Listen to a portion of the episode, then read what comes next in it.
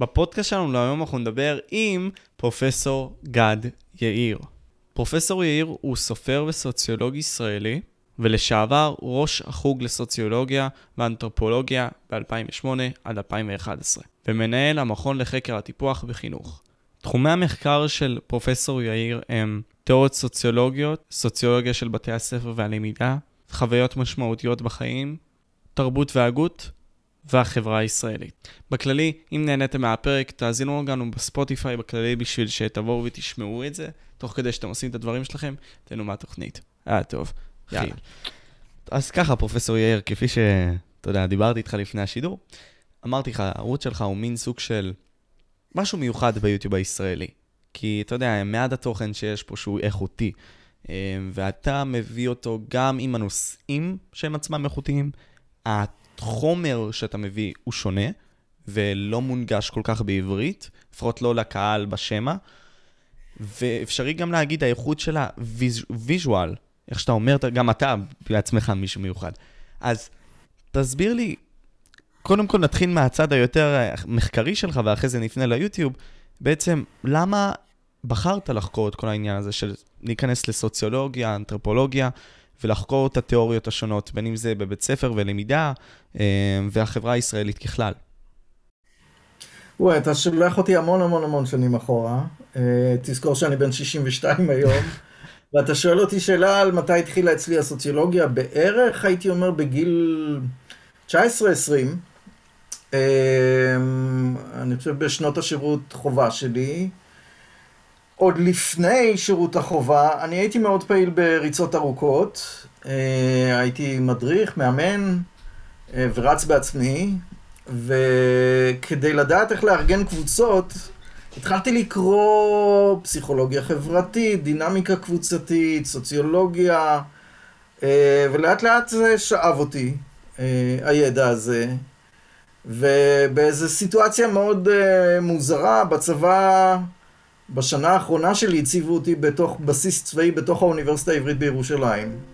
ולמרות שבאתי מבית ספר מקצועי והייתי במקצוע טכני בצבא, מצאתי את עצמי בקמפוס של מדעי החברה והרוח, אה, בתוך בסיס צבאי אמנם, אבל בתוך הקמפוס, עם התעניינות אדירה בסוציולוגיה ובחינוך. ואז אמרתי לעצמי, רגע, אז אולי נדחה את הלימודים בווינגייט, נתחיל קודם, קודם פה, בירושלים, אני כבר פה, וככה זה, זה קרה, שבעצם תכננתי לעשות, אה, להיות מאמן, וללמוד בווינגייט, ואפילו התקבלתי לעתודה עוד לפני השירות הצבאי, לווינגייט. וואו. מה שנאלצתי לוותר בסוף, כי הצבא לא שחרר אותי לעתודה.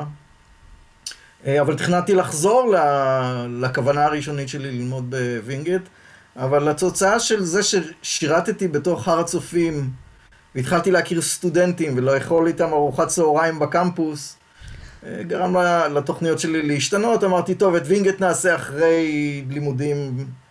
ואז, אה, אתה יודע, אתה מתחיל את האוניברסיטה, והאהבה מתפתחת, ואני גיליתי שאני מאוד טוב בזה. כבר בשנה הראשונה הציעו לי לעבוד כעוזר מחקר, אה, ונכנסתי לזה כל כולי, התחלתי לכתוב מאמרים בשלב נורא נורא מוקדם.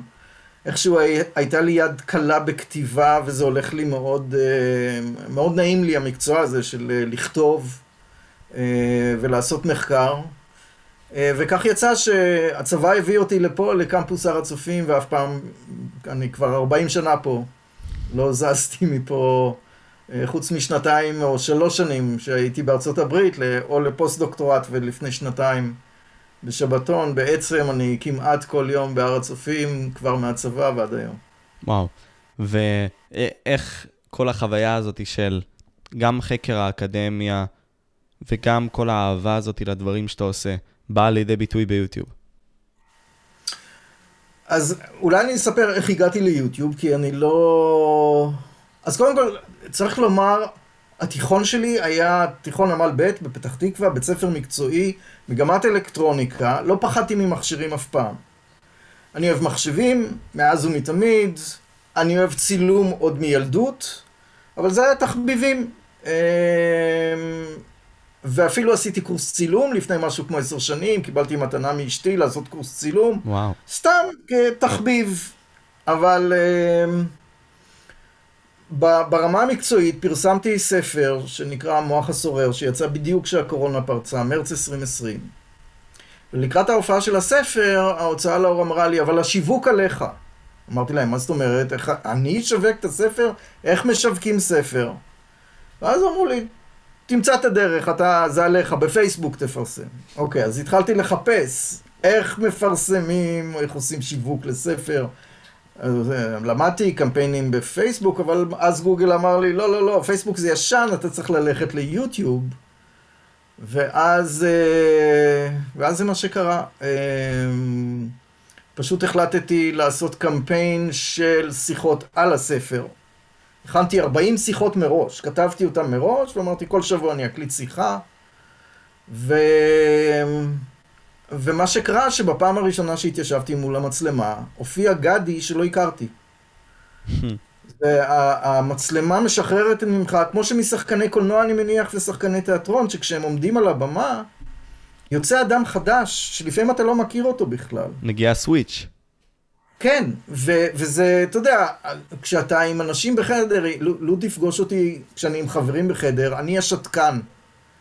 אני מאוד uh, סגור בתוך עצמי, אם לא נותנים לי לדבר אני לא אדבר, אבל כשאני לבד מול המצלמה, לך תעצור אותי. uh, ולא רק שלך תעצור אותי, אלא שיוצאים ביטויים משחקיים תוך כדי, אפילו כשה, כשהסקריפט שלי הוא כתוב, עדיין יש אלתור תוך כדי ומשחק כזה עם המצלמה ש... שאני אף פעם לא יודע איך זה ייראה בזמן שאני אצלם את הדבר. אמ, ואז גם אני נהנה לראות את הדמות הזאת, היא מצחיקה אותי, אני צוחק מעצמי, וגם אה, אנשים אוהבים את היכולת לקחת, אה, אתה יודע, אני עוסק בסוציולוגיה או בפסיכולוגיה, במאמרים מדעיים, או בקריירה האקדמית, הרבה פעמים אני מדבר על איך עושים קריירה באקדמיה, אני מוציא את הסודות הסמויים. אה, אל, אל, אל העולם הפתוח, ש, שמי שכמוני גדל בפתח תקווה בין הפרדסים ורוצה להיות פרופסור בירושלים, איך עושים את זה? לא כולם יודעים את הדרך הארוכה והמייגעת הזאת, אז אני הרבה פעמים מדבר על איך עושים את זה. עוזר לסטודנטים בשלבים, אתה יודע, של התואר השני, התואר השלישי, להבין איך להתקדם בחיים. אה, אז זה מוצא חן בעיניהם, זה מוצא חן בעיניי, אז הנה אני כבר מוצא את עצמי שנתיים וחצי אחרי, רק הולך ומעמיק את העיסוק השבועי שלי בעניין הזה. כלומר, אני פיתחתי מיומנות הרבה יותר גבוהה של כתיבת הטקסטים. אה, אני יכול בשעה לכתוב טקסט של 1,000, 1,200, 1,500 מילים. מטורף. מטורף לגמרי. שאני, אתה יודע, הרבה זמן חשיבה, אבל כשאני מגיע לכתיבה, היד היא נורא נורא מהירה, היד זה אומר המחשב, אני... ויש לי יום צילום אחד בשבוע שאני מרכז את כל מה שאני מכין ליום שני בבוקר, ביום ראשון בלילה אני מכין את הסלון לצילום, שם את התאורה, את הרקע, מכין את המצלמה, ואז ביום שני בבוקר, איך שאני מתעורר, קפה, עושה את ההקלטות, זה לוקח שעה. אה, חמש שיחות, שעה, שעה וחצי, ואז לאורך השבוע אני עורך אה, כל יום שיחה, או לפעמים שלוש שיחות בבת אחת, תלוי במבנה של השבוע. אתה עורך לבד? אני עורך לבד, הכל לבד, זה ממש one man show. וואו. הכל לבד. ותבין, תבין עד כמה זה מוזר. מבחינתי זה מוזר. עכשיו, אני רואה את האנשים באקדמיה, ופה תתקן אותי אם אני טועה, אנשים שמאוד מנותקים מהחברה הכללית, כלומר, מהאנשים הפשוטים, מאיתנו בעצם. אלה שרוצים כן להשכיל, אלה שרוצים כן להבין את הדברים האלה. חוץ מזה שאתה עושה את זה, ואתה עושה את זה בצורה מדהימה, כן? זה מה שחסר. הגאדים למיניהם, האנשים האלה שהם פרופסורים, דוקטורים, שהתעסקו בחקירה מעמיקה לגבי נושא אחד, ויש להם את כל הידע שבעולם, בעידן המודרני-טכנולוגי הזה, ולא משחררים. זה בעיה. כן, הייתה תקווה שהקורונה תגרום לנו לעשות את זה. כלומר, אתה יודע, כשהאוניברסיטאות נסגרו במרץ 2020, ובבת אחת היה צריך לעבור לזום ולשדר את ההרצאות, אז אני הייתי מבין אלה שאחרי כמה חודשים עודדתי את אנשי הסגל לקנות מצלמה יותר טובה, לעשות את ההקלטות באיכות יותר טובה. אמ, האוניברסיטאות לא עודדו את זה, אני חושב שגם המכללות לא מאוד. רצו את הסטודנטים בחזרה בכיתות, בגדול. לא אהבו את המדיום של אה, למידה מרחוק, אה, ולכן היום אה, אתה כמעט לא תמצא פרופסורים, פרופסוריות שמשתמשים, אלא בזום במקרים יוצאי דופן, כהקלטות גיבוי, אבל כבר לא משקיעים לא בתוכנות עריכה ולא באמצעים טכניים. וכל הדיבור שהיה לנו בשנה הראשונה של הקורונה, של איך כדאי, לה...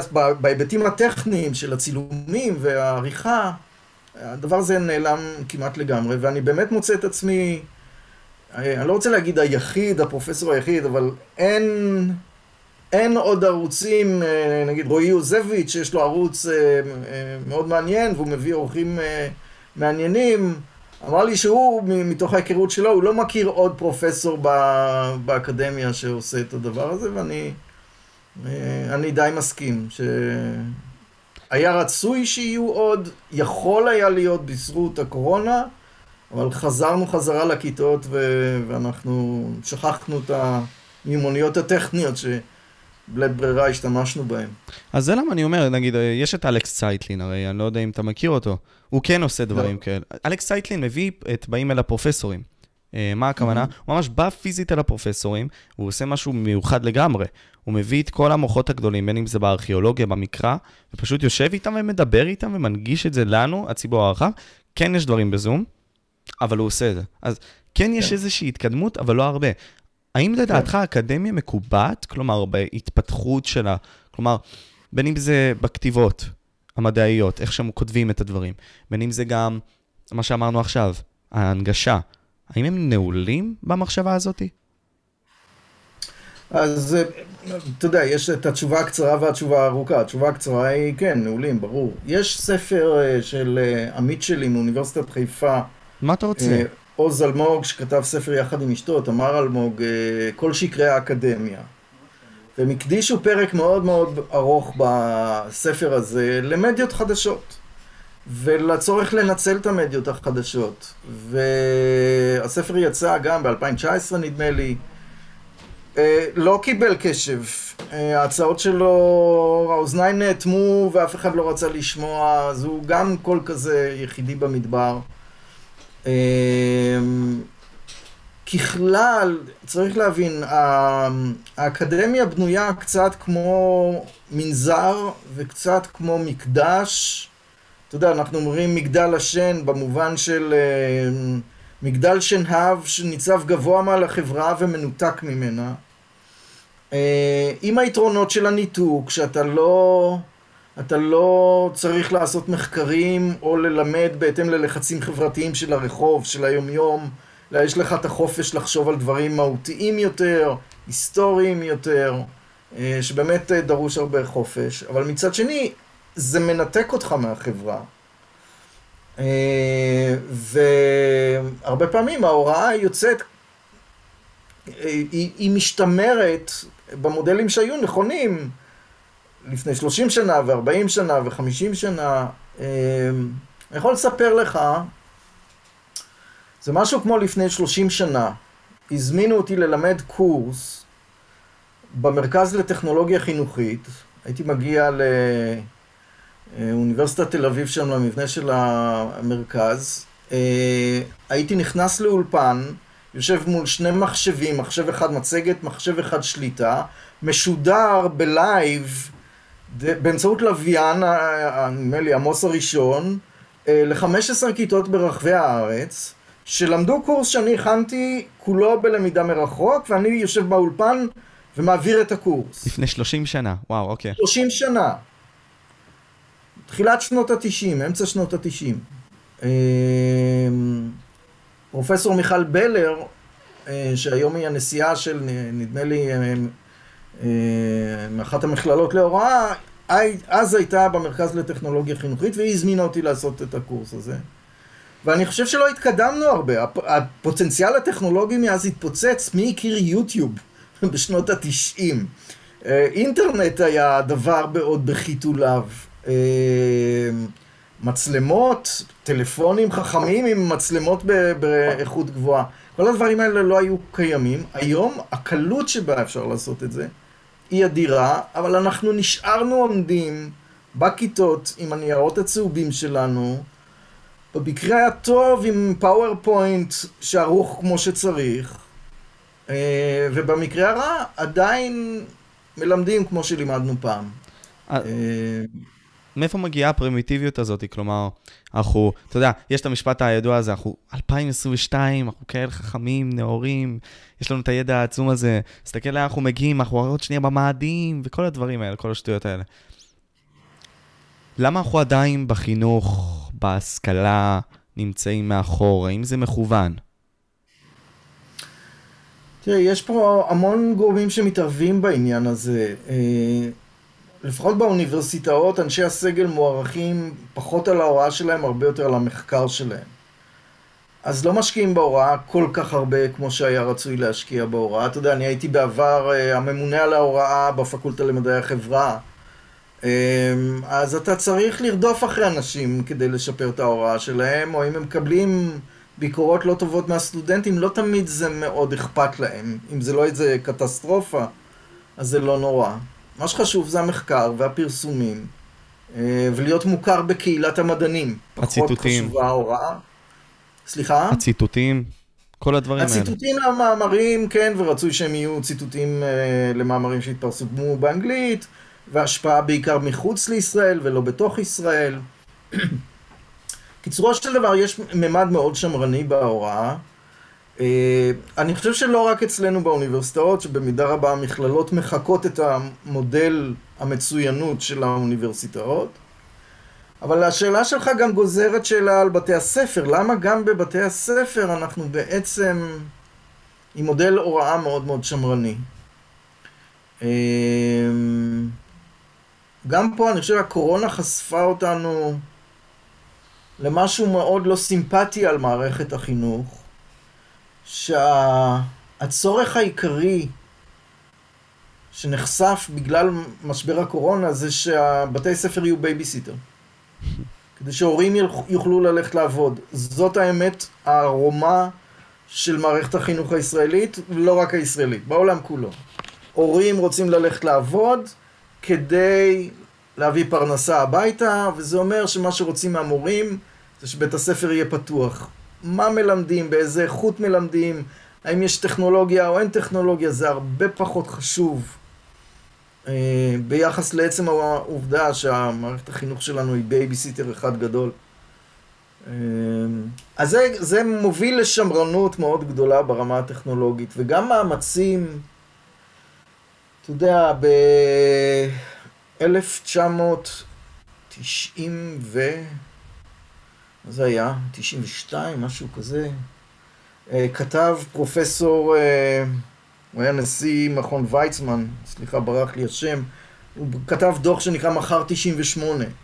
זאת אומרת שהילדים של כיתה א' בשנת 92, ב-98 יהיו בו', או כיתות ז' של כיתה, של 92 יהיו בי"ב, ב-98, אוטוטו זה מחר, אנחנו צריכים לחשוב על הילדים האלה, מחר הם כבר הולכים לצבא. והדגש שלו היה על חינוך מדעי. אה, להביא אוריינות מדעית לכלל אוכלוסיית התלמידים בישראל. היה מאוד קשה ליישם את הרפורמה הזאת במערכת החינוך. ומדובר, אה, פרופסור חיים הררי, נשיא מכון ויצמן, ששיתף פעולה עם משרד החינוך אה, בצורה מאוד עמוקה הרבה שנים. והנה, גם לא היה קשה לעשות שינוי בתוך המערכת. המערכות הגדולות הללו נוטות להיות מאוד מאוד שמרניות, גם כשהטכנולוגיה אה, קיימת. אה, אז זה דבר אחד. דבר שני שאני יכול להוסיף ככה מהצד, הייתה לי ציפייה מאוד גדולה לפני שנה, שנתיים, סליחה, כשהקורונה התפרצה. שהטכנולוגיות שמה שאנחנו קוראים אדיוטק, טכנולוגיות למידה, זה הזמן שלהם. עכשיו תהיה התפוצצות. וצרצרים, כלום לא קרה. היה זום, נשארנו עם זום. כלומר, אני באמת חשבתי שיהיו סטארט-אפים ברמה של טכנולוגיות חינוכיות ישנו לנו את מה שאנחנו נראה במערכת החינוך, ובינתיים המודל הזה לא, לא מצליח. נדמה לי שאפילו המניה של זום, ברגע שחזרנו לכיתות, המניה של זום, וופ, הידרדרה בחזרה כלפי מטה. אנחנו רוצים את הילדים בבית ספר, פיזית. אנחנו לא אוהבים כשהם מתנתקים לנו ככה עם המסכים שלהם. אה, רוצים אותם בשליטה. אה, קיצור, כל המערכות האלה נוטות להיות... זה כמו שבאוניברסיטאות לפני עשר שנים נלחמו בווי-פיי. אה, כן? לא רצו וי-פיי. לא רצו שיהיה וי-פיי בכיתות, כי התלמידים יושבים, הסטודנטים והסטודנטיות יושבים, עושים פייסבוק, מצ'טטים, עושים גוגל. אבל זוהי בחירה שלהם כבר, כלומר, להיות באקדמיה. לא, אז היה החלטה לסגור את הווי-פיי האוניברסיטאי כדי... כדי שהסטודנטים, אתה יודע, לקחת להם בעצם את החירות למה להקשיב בכל רגע נתון, כי לא מקשיבים לנו, אז אתה יודע, המוסד ברצינות לפחות לכמה שנים היה מאבק על הווי-פיי. עכשיו אתה, אתה יודע, זה כבר כל כך מובן מאליו היום שצריך וי-פיי. שאני אני יושב בכיתה ואני אומר, אה, אתה יודע, אני כן חושב שזה יהיה בעוד כמה שנים, זה הדברים האלה ישתנו, כי היום כשאני מגיע לכיתה ואני מזכיר שם, לא עוברות עשר שניות והסטודנטים יושבים עם הגוגל ואומרים לי, אה, זה? מה, אתה לא יודע שהוא מטרידן מינית? אה, כל מיני ידע מיידי כזה שאני כמרצה לא, לא שמעתי, לא ידעתי, והם בודקים כל דבר, ומיד מזינים אותו להוראה בכיתה. אז, אז... זה מוציא את הפלואו. זה, זה מאפשר לדיאלוג הרבה יותר טוב להתפתח. אני לא יכול להיכנס ולהגיד, תשמעו, אני הפרופסור, אני המומחה, אתם עכשיו תהיו פסיביים ותקשיבו לי. לא, הם יכולים להביא ידע מן הצד, ידע שאני לא בהכרח יודע אותו. והכיתה הופכת להיות הרבה יותר דיאלוגית. Mm, אז זה מוסיף הרבה יותר חיות לעניין הזה של ההרצאה עצמה? כן, כן, אני חושב שכן. אמ, שוב, זה עניין של איך, איך אתה כמרצה מלמד, כן? יש, יש מרצים שלא יאהבו את הדבר הזה, יש כאלו שמבקשים לסגור את המחשבים הניידים בכיתות, ש, שהם לא רוצים שהסטודנטים יהיו מחוברים לאינטרנט ויהיו בפייסבוק בזמן שהם מלמדים. אמ, אז זה קצת סגנון אישי. אני אוהב את זה, כי זה מאפשר לי... קיצור, אני משתמש קצת בטכנולוגיות שכשהם עם מחשב פתוח אנחנו יכולים לעשות אה, שיתוף מסך ולערוך דברים ביחד. אה, שוב, זה מביא קצת למידה אחרת. Mm. אז אני חושב שהסטודנטים האלה של היום, שכבר גדלים על אוריינות דיגיטלית כל כך מפותחת, כשהם יהפכו להיות מרצים, אולי יש סיכוי שהמודלים של ההוראה באקדמיה ישתנו. כי הקהל עצמו כבר יצטרך להשתנות. כלומר, ה-ADHD הזה כבר יתפוס, כולם יהיו כן. כאלה. כן. לא יהיה אפשרי כבר לעשות את זה, כי, תקשיב, אני, אני רואה את זה אצלי, אני תלמיד כיתה י"ב עדיין. Mm-hmm. אני עוד, עוד טיפה מסיים. כבר בגלל הקורונה היו כל כך הרבה מרידות מצד התלמידים, שכבר מרגיש שהמערכת לא מצליחה לתפוס את כולם. דרפור, אה, זה שאני מבריז עכשיו, אה, כן אני עושה את זה ולא לא מעט ואני מתגאה בזה, למרות שאני תלמיד שמרחיב הרבה מאוד דברים וכל מיני כאלה, לא מעניין אותי, בולשיט. זה נותן לי את החירות שלי, להביע את עצמי באמת, והמערכת היא מאחור, אז אני מתקדם קדימה כי אני רוצה להציל את עצמי. אז יש דבר כן. כזה, יש את המרידות כבר עכשיו. אז לדעתך כן, כן זה ילך לשם. שהמערכת כן תצטרך להשתנות. זה ילך לשם, ואני חושב שבאופן, אה, למרות המחאות הגדולות של התאחדות המורים, הסתדרות המורים, כנגד הרפורמה בבגרויות, אני חושב שמתן האוטונומיה לבתי ספר תוביל גם למתן אוטונומיה רבה יותר לתלמידים. אה, וזה, אתה יודע, זה, האוטונומיה ברמה הבית ספרית מתחילה בזה שיש תקציבים לניהול אה, קצת בהתאם לשאיפות של הסגל של המורים, אבל ברגע שאתה שם עיקרון של אוטונומיה בתוך בית ספר, גם התלמידים יקבלו את זה.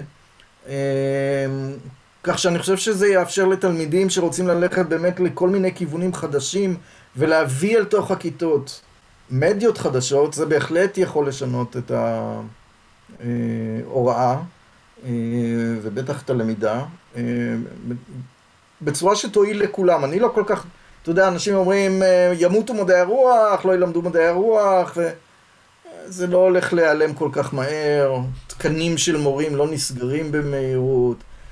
אם, אם המורים יעשו עבודות חקר מעניינות ויאפשרו לתלמידים לעשות עבודות יצירתיות אפילו באמצעות מדיות דיגיטליות, זה רק ילך ויעשיר את הלמידה בספרות ובהיסטוריה ובתנ"ך, אה, אז אני לא מאוד דואג בעניין הזה. אני אתקוף את זה משני כיוונים, הרי אני מגדיר את עצמי פסימיסטי בקטע הזה, פרופסור יאיר. כלומר, בנוגע לעבודות, וזה משהו שאיזשהו פרופסור אמר לי באחד הפודקאסטים, אולי אני אפתח איזושהי חווה שתעשה את כל העבודות גמר האלה. אני אעסיק כל מיני אנשים בהיסטוריה וזה וזה וזה, ופשוט אתן להם והם יפתרו לכולם את העבודה. קודם כל יחסוך זמן, וגם, אתה יודע, ווין ווין. אז אני רואה את זה מהצד הזה. אתה, מה אתה חושב בנוגע לזה קודם כל? זה יכול לקרות? אני חושב, ש... אני, לא, אני חושב שהסכנה היא הרבה יותר גדולה מזה. היום, ואם אתה משוטט קצת ביוטיוב, אתה תמצא כאלה שאומרים, אה, יש לנו מערכת AI שתכתוב במקומך את הטקסטים כבר. אתה תכניס טקסט, המערכת AI תקרא את זה לבד, ותפיק את הטקסט מחדש בשפה קצת שונה, כדי שאי אפשר לזהות שזה לא המקור. אתה מריץ את זה שלוש פעמים, כאילו כבר אתה כתבת את זה, כשזה בעצם המחשב כותב את זה. וואו. אז מה שאני יותר דואג, שהסטודנטים והתלמידים מהר מאוד ימצאו את הטכנולוגיה של ה-AI, שהם פשוט יגישו עבודות שנכתבו על ידי מחשבים, הם יכניסו פנימה כמה מאמרים, וה-AI יודע ל- ל- לכתוב טוב מבני אדם אם נותנים לו את ה... וזה יגישו לנו עבודות של AI, וזה מה שמדאיג אותי. לא שתהיה לך חווה עם עשרה גאונים שיודעים לכתוב נורא מהר. זה יהיה, זה יהיה יותר מסוכן מזה. אה, נצטרך לזה פתרונות, כי AI לא ידע לזהות ש-AI כתב את זה, זה כל כך חכם העסק הזה. וכל כך מתקדם. אה, אתה יודע, כשהייתי בארצות הברית ראיינתי מדענים שעוסקים בתחום, שזה, שהם מפתחים כלים כאלה. וקצב ההתפתחות הוא פשוט מהמם של ה... artificial intelligence, כן. כן, ואני חושב שאנחנו מהר מאוד נמצא את עצמנו, מהר מאוד זה שנה, שנתיים, אנחנו נמצא את עצמנו עומדים מול עבודות שנכתבו על ידי מחשב. אה, אז זה, זה יתחיל בזה שסטודנטים ישאלו אותנו, תגיד, אפשר להגיש לך באנגלית במקום בעברית? כי אז ה-AI כבר עובד היום. אה, אז בעברית זה ייקח עוד שנה.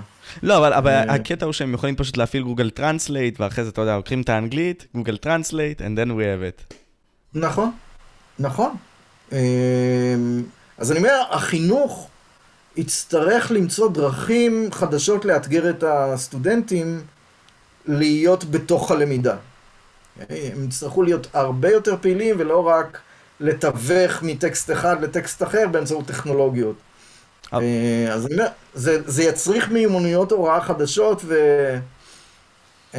ושוב, אה, כמי שקצת עוסק בהכשרת מורים באקדמיה, אני אומר, זה דבר שצריך להתחיל לדאוג ממנו. Mm. זה יגיע מהר מאוד, ואנחנו נצטרך לשנות את הפרקטיקות שלנו של איך עושים, איך, אתה יודע, אנחנו... בגלל הקורונה ביקשנו לבטל מבחנים, כי שלא יגיעו לכיתה וידביקו אחד את השני, אלא שיגישו עבודות. נכון. אז עכשיו ה-AI יכתוב את העבודות, אז, אה, אז או שנצטרך לחזור למבחנים בכיתות, או שנצטרך לעשות, אה, לחשוב מחדש מה זה מבחן בכלל, איך עושים פעולת הערכה, איך לומדים. אני אומר, יש פה אתגרים בלתי רגילים דווקא בגלל ההתפתחות הזאת של ה... artificial intelligence. וואו, זה עצום. אני, אני דווקא לא חשבתי על זה ולא הסתכלתי על זה ככה, ואם אתה אומר את זה ככה, זה בכלל נורא, כי תחשוב על זה. אנחנו באים בגישה אנטי-חינוכית, לדעתי. עוד פעם, כשהם מנסים ללמוד בבית ספר. אנשים יימאס להם כבר מללמוד, הם יהיו עצלנים, כי עצלנים, אתה יודע, בסופו של יום מצליחים הרבה, ולא יחשבו. כלומר, זאת בעיה. כלומר, שאותם צעירים, אותם אנשים גם מהאקדמיה, לא יגיעו למקום של חשיבה אמיתית, או ניסיון להעמיק בדברים אמיתיים, בכדי להבין את החומר, להכניס אותו למוח וכל מיני כאלה. אתה חושב שיש חשש, חשש כזה? אני קצת פחות חושש מהדבר הזה, דווקא בגלל המציאות הישראלית שיש לך צבא בין, השירות, בין הסיום התיכון לבין אה, אה, הלימודים באקדמיה. בכלל, צריך לקחת בחשבון עד לשנים האחרונות הפער בין גיל סיום תיכון, 17-18, לגיל כניסה לשנה א', ב... זה לא משנה, מכללות או באוניברסיטאות, היה כמעט שבע שנים אחרי. Mm. התחילו בגיל, בנות התחילו בגיל 24, בנים בגיל 25. את התואר הראשון אז גם יש את השירות הצבאי, שלפעמים שלוש שנים, ארבע שנים, לפעמים חמש שנים, ויש את היה וחוזר הטיול הגדול. אה, צריך שנה לעבוד בשביל הטיול הגדול, ולפעמים להחזיר את החובות. בקיצור, בישראל מתחילים את הלימודים באקדמיה בגיל מאוד מאוד מבוגר, בשבע שנים יותר מבוגר מאשר בארצות הברית, כדוגמה. וואו. כן. אה, כשאנחנו מתחילים BA הם יכולים כבר לגמור דוקטורט. כשאנחנו מתחילים BA, אוקיי? הם כבר יכולים לגמור דוקטורט. בגיל 25 המבריקים בהם כבר, בטח בגיל 27. אנחנו עדיין ב-BA. בבת שלנו, אז וואו. הזוי. כן, אבל אני, אני חוזר לעניין של הצבא. אני אה, לימדתי פעם קורס, ב, אה, קורס לתחום של מנהיגות, אה, נקרא לזה ארגוני ציבור, ונתתי איזה הרצאה על, על מערכת החינוך, אז אחד מהסטודנטים מרים יד ואומר, אבל פרופסור יאיר, שכחת את מערכת החינוך השנייה. אז אני שואל אותו, סליחה? מה זאת אומרת מערכת החינוך השנייה? והוא אומר לי, הצבא. אמרתי לו, מה זאת אומרת הצבא? אז הוא אומר לי, תשמע, אם אתה הולך, למשל, בחיל מודיעין, אתה עובר קורס שישה חודשים. עכשיו, מה זה קורס שישה חודשים בצבא? זה פחות או יותר משמונה בבוקר עד עשר בלילה. בצבא אין דבר כזה שלושה קורסים ביום, וקצת אה, לעשות חלטורה פה, ולדבר עם ההורים. אתה לומד משמונה בבוקר, אחרי שאתה עושה את ה...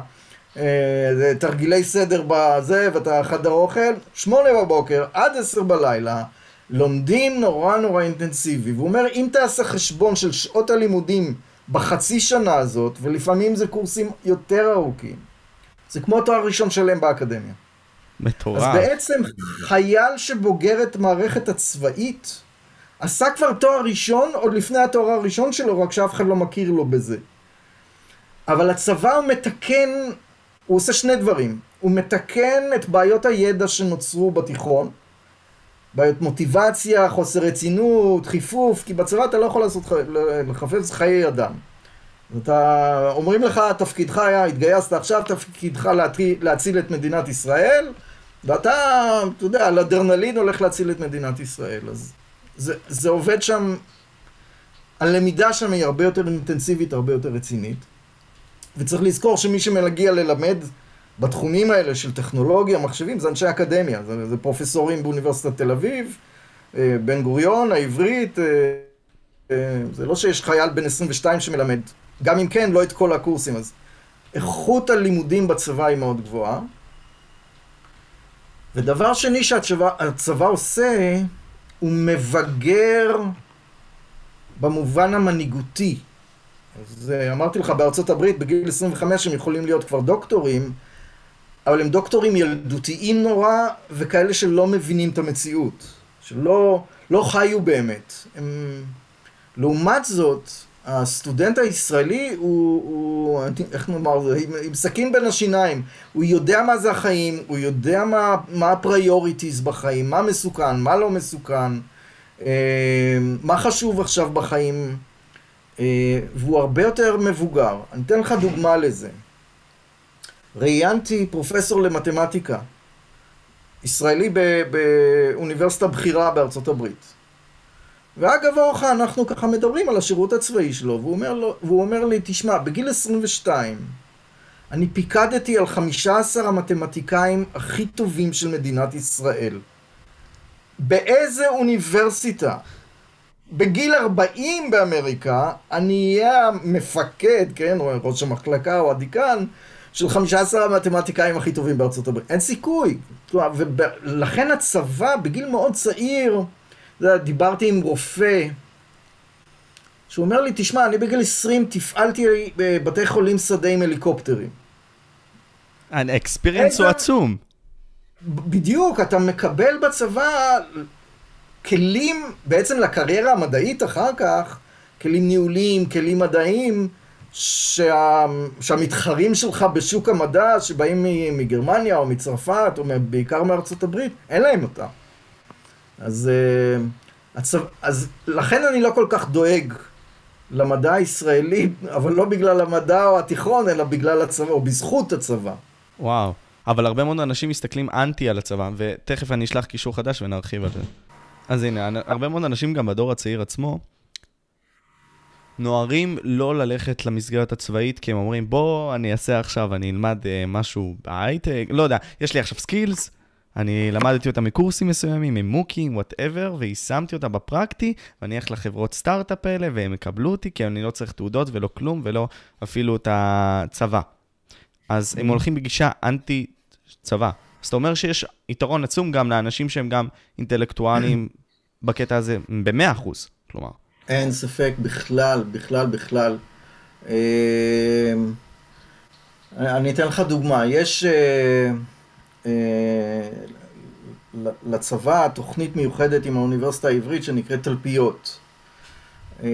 תלפיות, ויש לה תוכנית בתיכון, תוכנית הכנה בתיכונים בישראל לקראת תוכנית תלפיות. אז תלפיות זה גיוס של... נקרא להם 50 המוחות הטובים ביותר שהמערכת מצליחה לאתר באמצעות התיכונים. אה, שמים אותם בגבעת רם באוניברסיטה העברית ללמוד פיזיקה ומתמטיקה בדרך כלל, תואר ראשון, לפני השירות.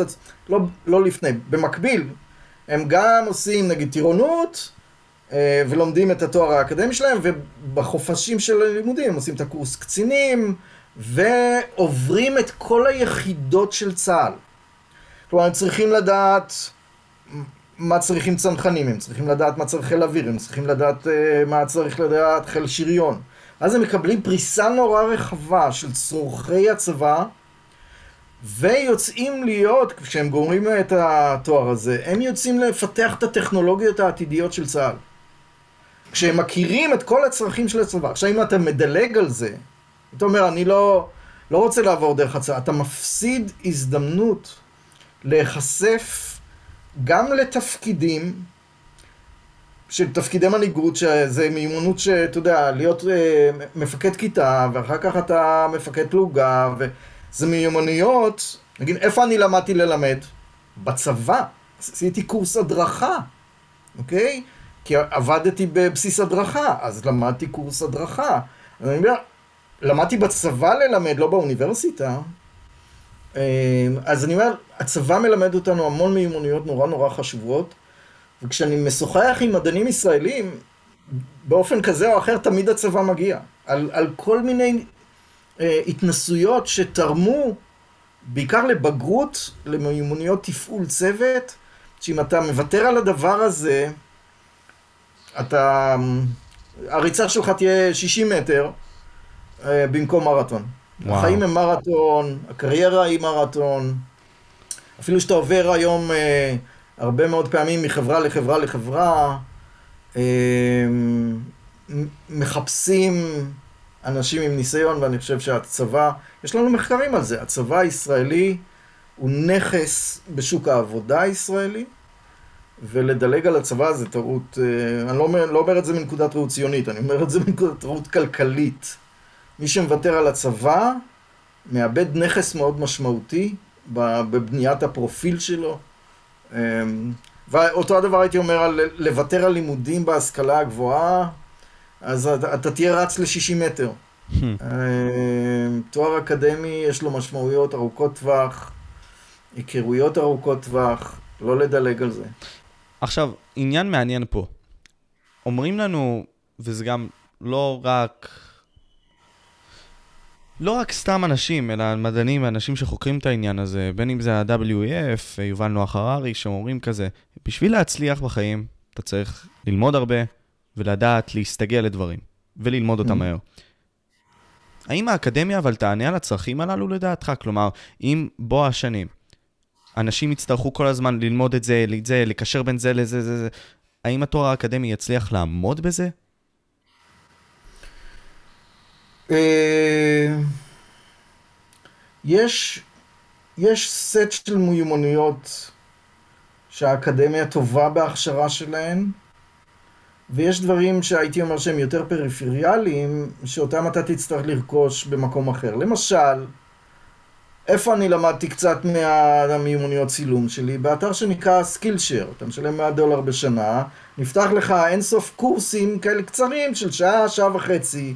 שאתה יכול לעשות את הקורס, ללמוד איזו מיומנות קצרת טווח, זה לא יהפוך אותך לבר סמכה. אני לא מחר בבוקר עם המצלמה M50 שלי יוצא להיות במאי קולנוע. כן? אפילו אם עשיתי קורס ששילמתי 37 דולר, קורס ב-How to be a filmmaker. בסדר, אז הבנתי מה צריך, אני לא אהיה שם, אז גם כל כמה ש... אתה יודע, זה עם המצלמה הקטנה, ויש המון מיומנויות שנדרשות כדי לדעת לעשות סרט, שאתה לא יכול לעשות מאתר סקילשר. סתם, אני, אני אדבר לרגע גבוהה גבוהה, אוקיי? יש לנו מושג שנקרא אינטרטקסטואליות. כשאתה הולך במוזיאון ורואה תמונה, אם אתה לא משכיל, אם לא לימדו אותך לראות תמונות, אתה לא תבין שתמונה א' מדברת בדרכה המיוחדת עם תמונה ב'. כשאתה נכנס לקולנוע וצופה בסרט א', אם לא למדת קולנוע, אתה לא תראה את כל החוכמות הסמויות שהסרט א' לוקח מסרט ב' והם מתכתבים ביניהם. וכשאתה לומד קולנוע, הראייה שלך, חוויית הקולנוע שלך, הרבה יותר עשירה, ואתה תהיה מסוגל לא רק לנתח קולנוע בצורה אחרת, אלא להיות יוצר קולנוע הרבה יותר אינטליגנטי. ולכן למידה של שעה וחצי, כל כמה שאני אוהב אותה, כן? לפני חודשיים טסתי במטוס, והיה קורס של Skillshare חינם כזה, לתת לנוסעים אה, התנסות באתר. למדתי קורס על אפקטיביות, ב, אתה יודע, בניהול ה-Gmail שלי. וואלה, מאוד השתפרתי בטיסה הזאת. פתאום? אבל, וזה... אבל זה לא יהפוך אותי למדען יותר טוב. אוקיי? אוקיי? אולי קצת יותר יעיל, אבל... אה, אז אני אומר, אנחנו צריכים להרחיב את סל המיומנויות שלנו. האקדמיה לא נותנת מיומנויות כמו ש Skillshare נותן, או כמו שהקורס How to be filmmaker ב-37 דולר, אבל זה אני עושה מהצד.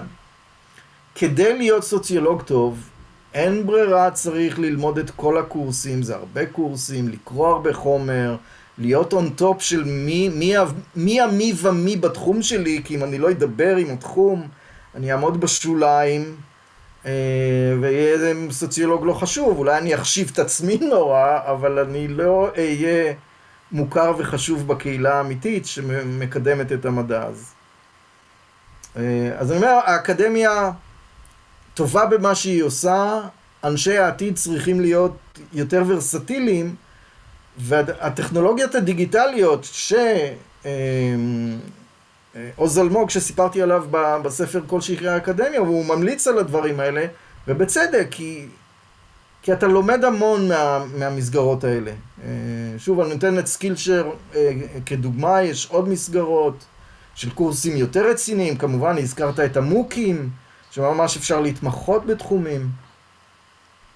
אמ, אבל שוב, גם מי שמאמין במוקים, שידע שאחוז הסטודנטים שממש מסיים את הקורסים האלה מאוד מאוד נמוך. אמ, זה, זה לא, אין תחליף ללמידה. העניין שקודם כל פרופסור עוז אלמוג היה בתוכנית, באמת גם בן אדם מדהים, הוא is who בסוציולוגיה בישראל, בין האנשים היותר מרתקים גם. חייב לתת לו את הקרדיט על זה, טוב שציינת אותו. ובנוגע למה שאמרת, בנוגע למוקים, אני חושב שזה בא מאי הבנה שלנו, כלומר, האנשים שמשתמשים בטכנולוגיה הזאת, באיך mm-hmm. להציב גבולות. כלומר, עצם העובדה שאנחנו עדיין בטיטול של איך להשתמש בזה, גורם לנו לכך שאנחנו לא משתמשים במידע שיש לנו בצורה נכונה. כלומר, יש לנו מיליון דברים, וזה כמו בחיים, תכלס, תסתכל על זה, פרופסור, יכול להיות שאני טועה פה. כל החיים יורדים עליך. כלומר, אתה נולד, ופתאום יש לך כל כך הרבה דברים, כל, כל הדברים שאתה צריך להרכיב וזה, ומה שעוזר לך זה להתרכז בעץ אחד, או לפחות בכמה עצים אולי, שייתנו לך במה להאחז. Mm-hmm. ופה אנחנו נאחזים בכלום באינטרנט לרוב. זה למה האלגוריתמים מאכילים אותנו, לא בצורה נכונה. אנחנו לא בוחרים, אלא בוחרים בנו, בדברים האלה. כן, כן. כן, טוב, זה עולם האלגוריתמים, זה עולם, עולם שלם uh, בפני עצמו. אני הרבה פעמים uh, ממש מתמסר לאלגוריתם. אני נהנה שהוא מביא לי דברים, כי לפעמים הוא מביא דברים... אתה יודע, uh, כשהתחילה המלחמה באוקראינה-רוסיה, אז צפיתי uh, באיזה פילוסוף, באיזה משהו על פילוסוף רוסי שאמרו שפוטין מקשיב לו.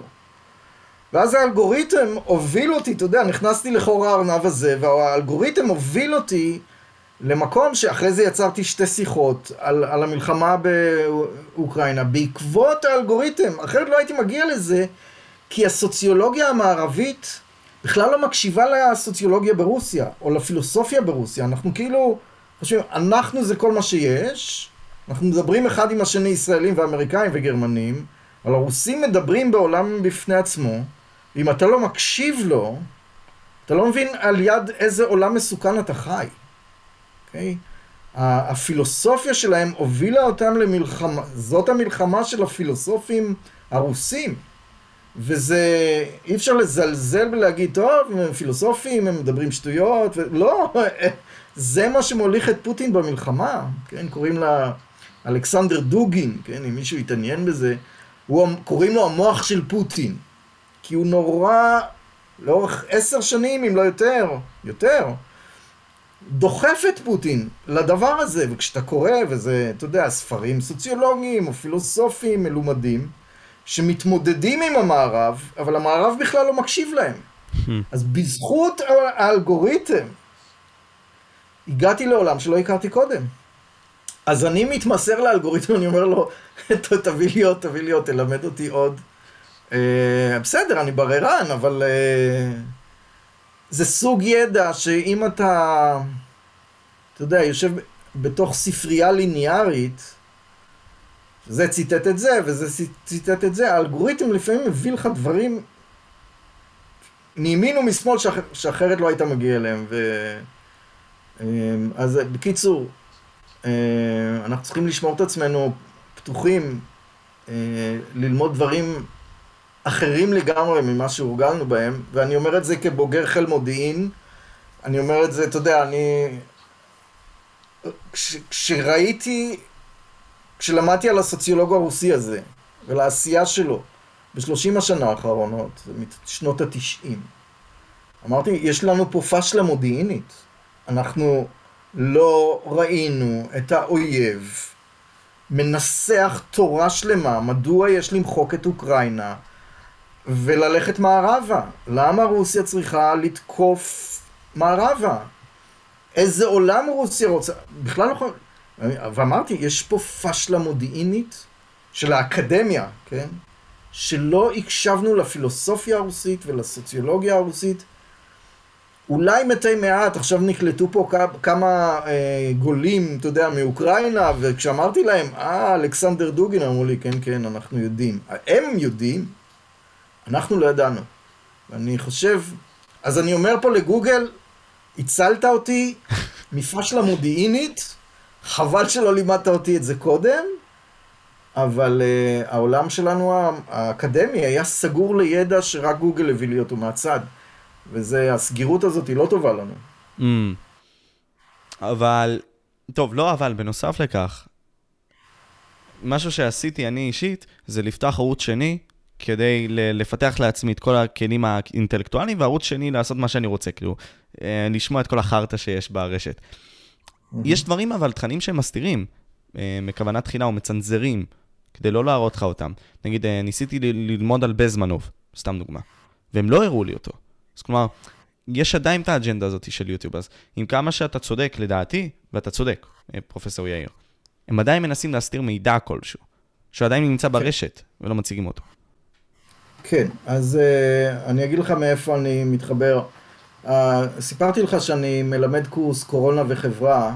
נכון. Uh, ובמסגרת הקורס יש לי שיעור שעוסק בקונספירציות סביב הקורונה.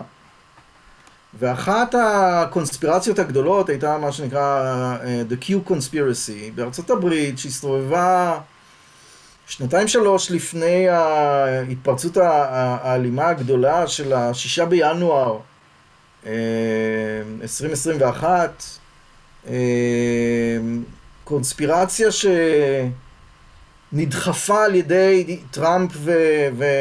וחבורתו, ואתה יודע שאמרו הילרי קלינטון אוכלת ילדים קטנים ושותים את הדם של... כל, כל מיני דברים כאלה, ושזה... של ה-Q, כן. שחברות התרופות, דברים הזויים לגמרי.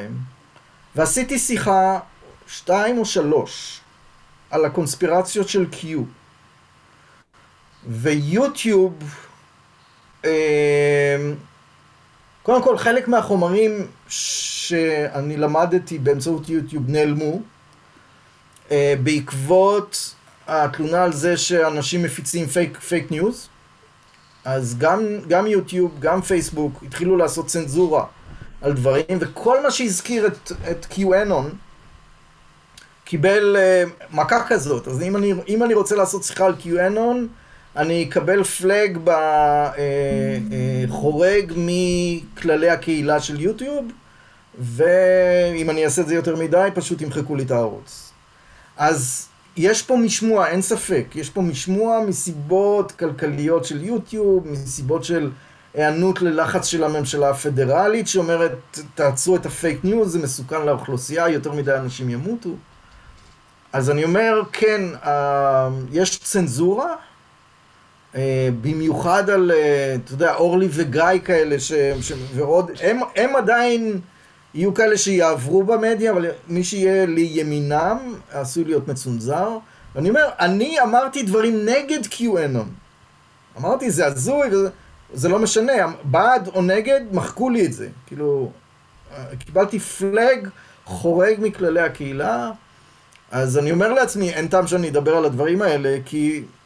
אז יש פה צנזורה, וגם צנזורה עצמית. אנחנו מתחילים לכנס את עצמנו לתוך עולם שיח שיוטיוב מרשה אותו. Mm. כי אחרת אה, יצנזרו אותך. אז אה, כן, מאז אני לא עוסק בתחום של אה, קונספירציות יותר. אבל האם שווה לפתוח אולי אתר משלך בקטע הזה? ראיתי מישהו שפיתח אתר כזה והאתר כולו נעלם. אז אני אומר, יש פה כוחות גדולים שזה כוחות של המדינה, ובאמת בריאות הציבור, ואינטרסים כלכליים גדולים. אה, יוטיוב יכול לקבל איום מהממשלה הפדרלית, אה, אנחנו נגדיר אותך כמונופול, אה, תפעל כדי שלא נפרק אותך. קיצור, לממשלה הפדרלית בארצות הברית, לממשלת ישראל יש כוח, והכוח הזה, כן, מקטין אתה יודע, בהיסטוריה, סוציולוגיה, יש לנו מושג שנקרא מולטי-ווקליות, שריבוי קולות. אתה, אתה, זה דמוקרטיה, אתה רוצה ריבוי קולות. שיהיו הרבה מוזיקות. אתה לא רוצה רק מוזיקה אחת. ולא נותנים לריבוי הזה לעבוד ללא פיקוח. אז... אה, אה, כן, אז אנחנו גם מצונזרים וגם מצנזרים. אני חושב שהדבר היותר מטריד זה שאנחנו מצנזרים את עצמנו. ולא מאתגרים יותר מדי את האלגוריתמים. אה, אני חייב להגיד לך שאני ערערתי על ה... יוטיוב נתן לי דגל אדום, ואמרתי, לא הבנתם את השיחה שלי, תקראו, זה... זה... והם דחו את הערעור. פולס פלאג, לא כן. כן, אבל הם לא קיבלו את הערעור. פשוט אל ת... זה המסר, אל תדבר על זה. אז אה, בקטע הזה... כן. יש פה צנזורה.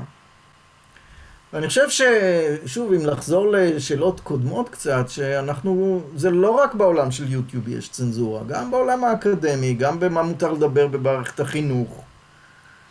אתה יודע, יש לי מחקר על uh, תוכנית uh, מאוד מפוארת שהייתה במערכת שנקראת uh, מסע ישראלי. וראיינו המון המון בתי ספר ומנהלים ומורים, ו- והם חזרו ואמרו שאסור לדבר על ערכים במערכת החינוך. אסור, אסור. אם אתה תעשה חינוך לערכים, אתה, משרד החינוך יצליף בך איכשהו. אתה תקבל מכה משמאל, תקבל מכה מימין, ממפלגה כזאת, עדיף לא לדבר על ערכים. אז מערכת החינוך נסוגה מלהיות מערכת מחנכת לערכים, והשאירה ל... לארגונים כמו מסע ישראלי, טוב, את החינוך הערכי שלנו יהיה בשבוע במסע. אבל בתיכון עצמו אנחנו לא ניגע בדברים ערכיים.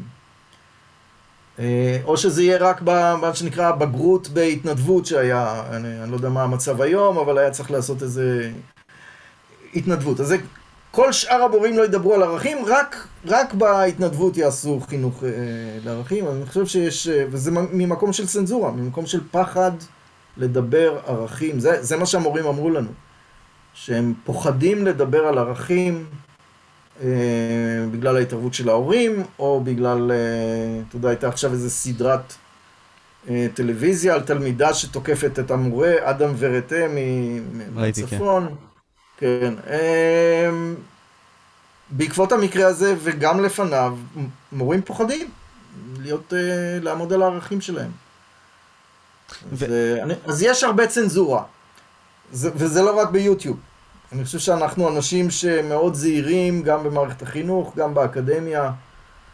האם זה טוב למדע, צנזורה? ממש לא. ורעיונות חזקים נבלעים על ידי רעיונות גם חלשים לפעמים, ולא רעיונות חזקים יותר, אני חושב, בעידן שלנו.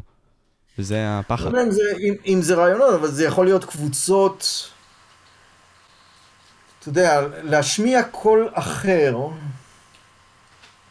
אה, שאחר כך על הקול האחר הזה תקבל פרס נובל, אתה צריך להיות די גיבור. אה, כי גם המדע, שוב, כמו שדיברנו פה הרבה לאורך השיחה הזאת, הוא, הוא שמרן, ויש קבוצות מחקר. אתה יודע, בפיזיקה, קבוצת מחקר יכולה להיות מאות אנשים. והם עובדים על משהו, ויש להם איזו תיאוריה מסוימת, והם הולכים לחפש משהו. ועכשיו, יגיע מישהו מהצד ויסתור את כל מה שהם עושים. הם לא יקבלו אותו באהבה. אה, אז אם הוא יכתוב איזה מאמר, הם ינסו לדאוג לכך שהמאמר הזה לא יתפרסם, או לא ייתנו לו את השעות לעשות את הניסוי אה, האלטרנטיבי, כן? קיצור, אה, קשה לסתור מה שנקרא מדע נורמלי, להזיז מדע נורמלי. מדע נורמלי זה המדע השולט היום, ושכולם שמחים בתוך מה שנעשה. ולעשות שינוי פרדיגמטי, משהו שמשנה לגמרי את איך אתה חושב על הבעיה, זה קורה לעיתים די נדירות. בזמנים שכאלה נראה לי, כמו הקורונה זה היה יכול להיות, אם זה נכון. הייתה אופציה. נכון. כשהכל בכאוס. זמנים של, מש... זמנים של כאוס או משבר הם זמנים טובים לצמיחתם של אה, רעיונות חדשים. אתה יודע, מלחמת העולם הראשונה הייתה זמן כזה. אה, אחרי, כן, אחרי המלחמה התפתחו רעיונות אה, חדשים, צמחה פילוסופיה חדשה. אז כן, דווקא הזמנים הרעים, איך מישהו אמר לי, אחד המרואיינים הבכירים שלי אמר לי, תחת חבל התלייה אתה חושב נורא מהר. כלומר, כשאתה נמצא בסכנה, אתה מהר מהר מחפש פתרונות. תחשוב איזה מהירות מצאו את החיסונים לקורונה. אם לא היה חיסון, היו פה עשרות אלפי מתים. אמ, אז תחת, הרי, מה קרה? אה, אישור תרופה צריך לעבור חמש שנים. פתאום, תחת חבל התלייה של הקורונה, אמרו, טוב, טוב, בואו נזיז את כל החוקים, כל הכללים, תרופת חירום, כן? חיסון חירום. אחרי זה נעשה את זה על פי הנהלים. בואו קודם נציל את בני אדם. אני אומר, תחת חבל התלייה, חושבים מהר וחושבים יצירתי. Mm. אה, אז, אה, ו, ועל זה אני יכול להוסיף שהמדע הישראלי כל הזמן מרגיש את עצמו תחת חבל התלייה. כלומר שאין תקציבים, אין יכולת לעשות תוכנית מחקר לטווח ארוך, אז אתה כל הזמן חושב נורא נורא יצירתי כדי להתמודד עם הגרמנים והסינים והאמריקנים. אז אה, אנחנו פה כל הזמן תחת חבל התלייה וחייבים להיות מאוד מקוריים וחדשניים כדי להתמודד איתם. ו- ולמה במדע הישראלי זה ככה שאנחנו עומדים עם חבל תלייה כלשהו? כי התקציבים שיש למדע בישראל ביחס לתקציבים שיש בגרמניה הם, הם, אני לא רוצה להגיד את המילה עלובים, אבל הנה אמרתי אותה, אה, ובוודאי ובוודאי בהשוואה לארצות הברית. סתם, אני אתן לך אה, דוגמה, אה, פייסבוק חתמה לפני חודשיים, נדמה לי, על הסכם עם הרווארד של חצי מיליארד דולר למרכז, נדמה לי, מדעי המוח או משהו כזה. ל-MIT חתמו עם גוגל על סדר גודל תקציבי דומה. אה, בסטנפורד קיבלו תקציב של יותר ממיליארד דולר להתמודדות עם התחממות כדור הארץ. להקים, להקים יחידה או פקולטה שתעסוק במחקרים על התחממות, אה, אתה יודע, בעיות האקלים. ו... איפה תדמיין מספרים כאלה בישראל? על, על... הממשלה לא תשים סכומים כאלה. שם זה איזה טריליארדר, מחליט שהוא רוצה להנציח את שמו, הוא מגיע למוסד ואומר, אני שם באוניברסיטה שלכם ואתם תנציחו את שמי, כן, אה, נגיד ב-MIT, כש... כשהייתי שם בשבתון, אז הגיע אחד בשם שוורצמן, והקים פקולטה למדעי המחשב. אה, והיא נקראת על שם שוורצמן, אז השם שלו עכשיו נקנה לנצח, אבל עכשיו ל-MIT יש כוח עצום במדעי המחשב, מה שקודם זה היה מפוזר בכל מיני יחידות, לא היה להם משהו מרוכז מדעי המחשב. בקיצור, באוניברסיטאות המובילות בעולם, זה, זה אחד השוקים הכי גדולים של מדענים ישראלים, זה להגיע לאקדמיה האמריקנית ולהבין כמה כסף יש שם. אה, כן, מישהו ב...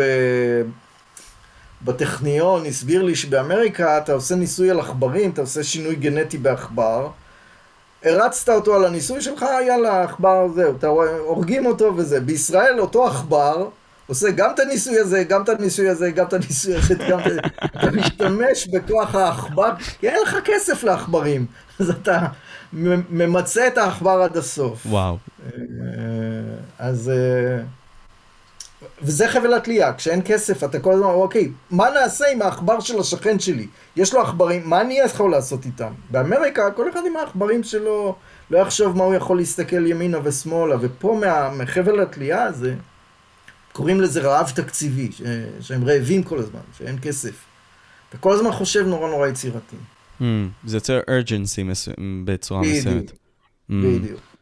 ואתה חושב ש... מול mm? מול הנינוחות למשל של המדע הגרמני, שכמעט לא צריך להתחרות על כסף, הממשלה נותנת את הכסף, אתה אפילו לא צריך לכתוב הצעת מחקר, יש לך כסף מגיע כל שנה, כי אתה נחשב מדען טוב, אבל הכסף יגיע כל שנה. בישראל אתה כל הזמן, כמו עכבר במעבדה, אתה כל הזמן צריך לעבוד כדי לגייס את הכסף, אחרת אתה תעוף מה, מהגלגל, אתה לא, לא תצליח. ולמה הממשלה לא מעניקה את ה... בישראל לפחות את הכספים הללו? כי זה לא ב priorities? אמ, אמ, א', מבחינה כמותית, אני חושב שהמדע הוא לא, אה, לא priority גבוה, כמובן שמערכת הביטחון הרבה יותר חשובה. אבל אני חושב שגם יש העדפה בישראל למודל התחרותי האמריקני. כלומר, להריץ אותנו כמו עכברים, ולא... כי אתה מתחדד, המוח שלך מתחדד כשאתה כל הזמן צריך להיאבק, אתה כל הזמן מתחדד, כל הזמן חוטף מכות, מגיש רעיונות, אומרים לך רעיונות לא טובים, אז אתה אומר, אוקיי, אז איך אני יכול לשפר את זה, או איך אני יכול לשפר את הטכנולוגיה. זה יוצר בקיצור, זה מנוע מאוד טוב לרעיונות חדשים. אה, ולכן המדע הישראלי, למרות הגודל הקטן שלו, בזכות הדבר הזה ובזכות התרבות ובזכות הצבא, נותן פייט לא רע למקומות אחרים בעולם שבהם יש הרבה יותר כסף למדע. Mm, אני זוכר שפרסמת סרטון ואמרת, אם אני לא טועה, תל אביב במקום השמיני מבחינת האנשים שיוצאים משם ומקימים אה, חברות. או משהו, נכון. תחדד את זה, כן. כן. כן, אבל זה לא רק תל אביב, אה, זה באמת שיחה ש... טכניון מקום 12 אמרת, אם אני לא טועה. בדיוק, האוניברסיטה העברית מקום 31, ובן גוריון מקום 44 בעולם, תחשוב, ארבע אוניברסיטאות ישראליות, בדירוג של 50 האוניברסיטאות הטובות בעולם, כשהטוב בעולם זה כמה כסף גייסו היזמים שלמדו תואר אקדמי באוניברסיטה. Okay? אה, אז סטנפורד, שיושבת בסיליקון וואלי, מצמיחה הכי הרבה יזמים שמצליחים לגייס כסף, כי זה סיליקון וואלי. אה, ותל אביב מקום שמיני בעולם, זה פשוט הזוי. mind blowing, כן, זה, אתה, מה, איך זה יכול להיות? ו, ולא רק זה, שארבע אוניברסיטאות ישראליות בחמישים המובילות, אין אף מדינה חוץ מארצות הברית שמצליחה ככה. אה, אז... שוב, יש פה חיבור בין היזמות, אתה יודע, מה שאנחנו מדברים, Start-up nation, היזמות הישראלית, ההשכלה בישראל, אה, שהיא נחשבת במקום מאוד מאוד גבוה בעולם, אה, והתשתיות לחדשנות, בשיחה אחרת, נדמה לי לפני שבוע או לפני שבועיים, אמרתי, תסתכלו על ממשלת קנדה, הם עכשיו הקים, הקימו אה, משרד לחדשנות. את מי הם מחכים? מדינת ישראל. לא את ארצות הברית. אומרים, ישראל עושה את זה טוב, פינלנד עושה את זה טוב, אנחנו נעתיק את המודל הישראלי והפיני. אה, אז אתה אומר, וואו, מסתכלים עלינו בעולם, והנה מגיע דירוג כזה של החמישים הטובות בעולם, אתה מוצא ארבע אוניברסיטאות ישראליות. אתה יודע, ויצמן לא שם, כי ויצמן הוא פשוט קטן. אבל מבחינת המשאבים שוויצמן מייצר, הוא, הוא אדיר, אבל פשוט מוסד נורא קטן, יש בו 180 איש, תשווה לאלף איש בתל אביב, בעברית, אז גודל עושה הבדל פה. אמת. אה, אבל ויצמן הוא... אני לא רוצה לפגוע בשמה הטוב של האוניברסיטה שאני עובד בה, אבל ויצמן לא רע. רואים את זה, רואים את זה גם בדירוג שלהם בעולם, אם אני לא מקום 90 אם זה היה לפני שנה לפחות, משהו בסגנון הזה. קרוב לשם. נכון. אבל לפחות כן. מתחת למאה. כאילו, כן. כן. כן. מבחינת הדחף, ציינו את זה לפני כן, אתה חושב שלחיים זה כלי פרודקטיבי טוב? ליצור את הדחף הזה? ת, תבהיר לי את השאלה, דחף למה? ל... נגיד עכשיו, כמו שאמרנו, יש את חבל התלייה הזה, אה, אה. אבל אנחנו בתור בני אדם יוצרים אותו על החיים שלנו, ואנחנו מייצרים לנו את זה בתור איזשהו גול. שאולי אנחנו לא נחיה הרבה זמן, או לחלופין, אנחנו מציבים גבול מסוים, כמו באינטרנט, ואנחנו צריכים למצות מה שאנחנו יכולים עם הזמן שיש לנו, אז זה בנוגע לזה.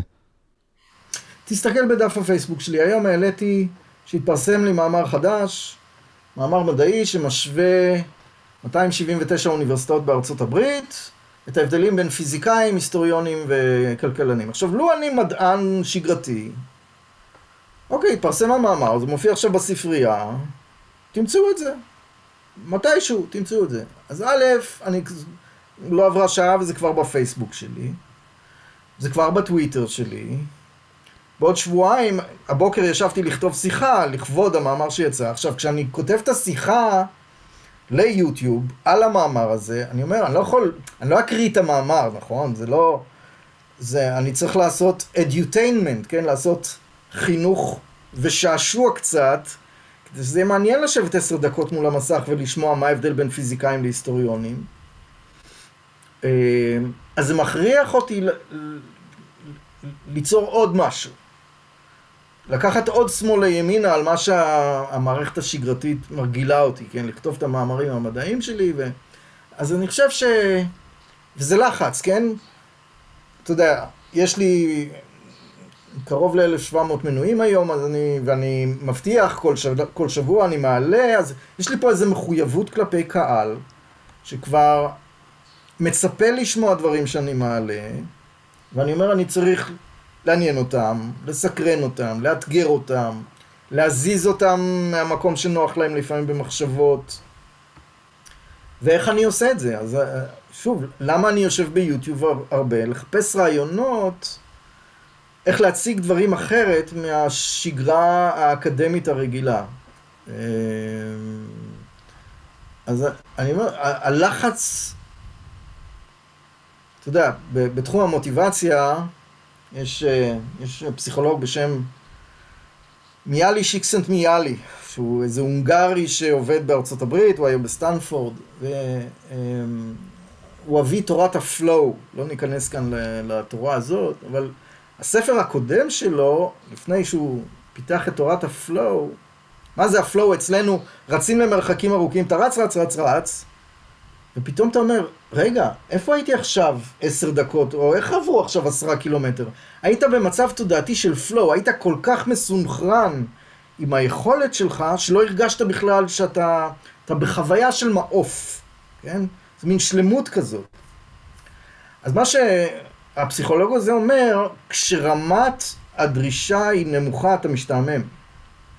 כשרמת הדרישה היא גבוהה מדי, כשהלחץ הוא גבוה מדי, אתה בחרדה. אתה צריך להיות באופטימום. האופטימום זה החוויה הזאת של הפלואו, כן? שאתה מרגיש, וואלה, עכשיו זרמת הכי טוב עם החומר. אז מעט מדי לחץ, לא טוב, יותר מדי לחץ, לא טוב, אתגר שכל הזמן מוליך אותך קצת מעבר ליכולת שלך. קצת, כן? כל פעם להזיז אותך מנקודת הנוחות שלך לש, לשלב הבא. כן, אני משתדל כל שבוע להגיד, אוקיי, בוא נלמד עוד משהו קטן על התוכנת עריכה. עוד משהו קטן, כדי עוד קצת שיפור. אז אה, אתה יודע, השיפורים הם כאלה הדרגתיים, אבל אני חוזר לעקומה הזאת של לא להיות בשעמום, לא להיות בלחץ היסטרי, כן להיות קצת מעבר, ל... מעבר לנקודת הנוחות. אה, זה נקרא, בתחום של הפסיכולוגיה זה נקרא stretch goal, אוקיי? Okay? מטרת מתיחה, שהיא מטרה מותחת לך קצת את היכולת, היא מזיזה אותך. אה, אז אנחנו כמרצים כל הזמן צריכים לחשוב על מהי מטרת המתיחה, איך נמתח את הסטודנטים, ואני כמרצה כל הזמן עסוק באיך למתוח את עצמי קצת מעבר לגבולות שלי. אה, אז תזכור את העקומה הזאת. בין שעמום וחרדה זה האופטימום של החוויה האופטימלית.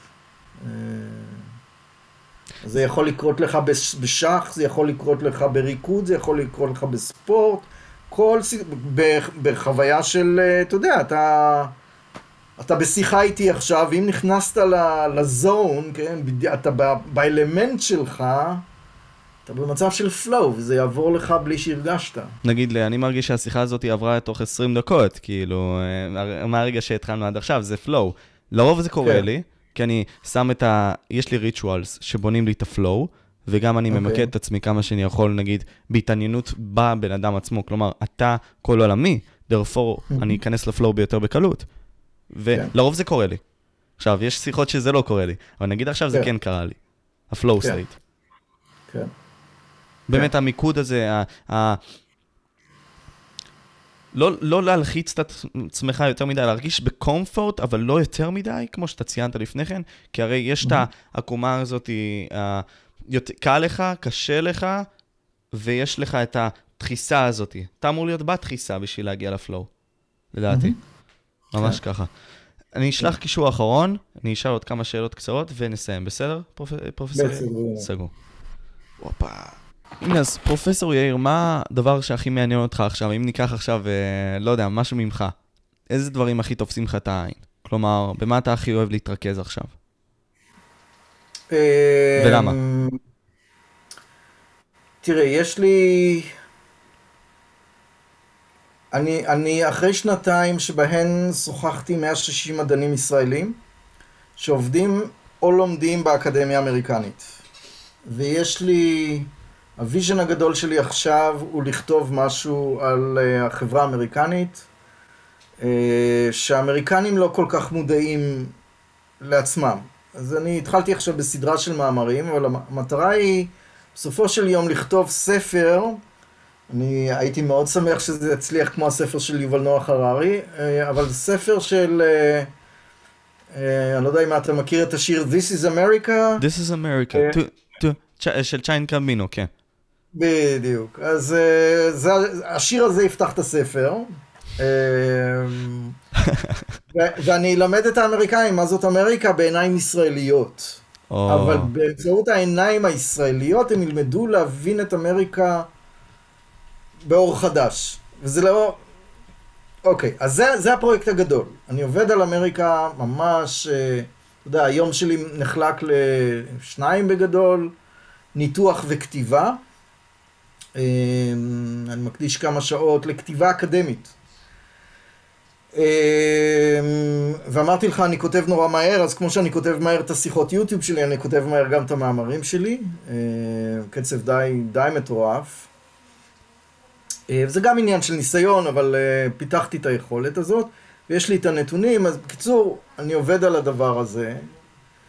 ובחצי יום השני אני ממשיך ומשתעשע עם היוטיוב, וגם לומד הרבה דברים, אבל גם עוסק בכתיבה של החומרים ליוטיוב. ובין לבין יש אה, קריאה, גם ספרות טובה, אני אוהב לקרוא ספרים טובים, וגם אחד התחביבים הכמוסים שלי זה פילוסופיה, אז אני אוהב לקרוא פילוסופים. אה, אז ככה אני, אתה יודע, היום שלי נחלק לגזרות כאלה מאוד מאוד מסודר, כי למדתי אה, איך מאיזה קורס בסקילשר, איך לארגן את היום שלך בצורה אפקטיבית, וזה הקפיץ לי את האפקטיביות בצורה פשוט אה, מדהימה. אה, אז כן, היום אני מכונת עבודה הרבה יותר מפותחת ממה שהייתי בעבר. ואני עושה את מה שאני אוהב כמעט 24-7.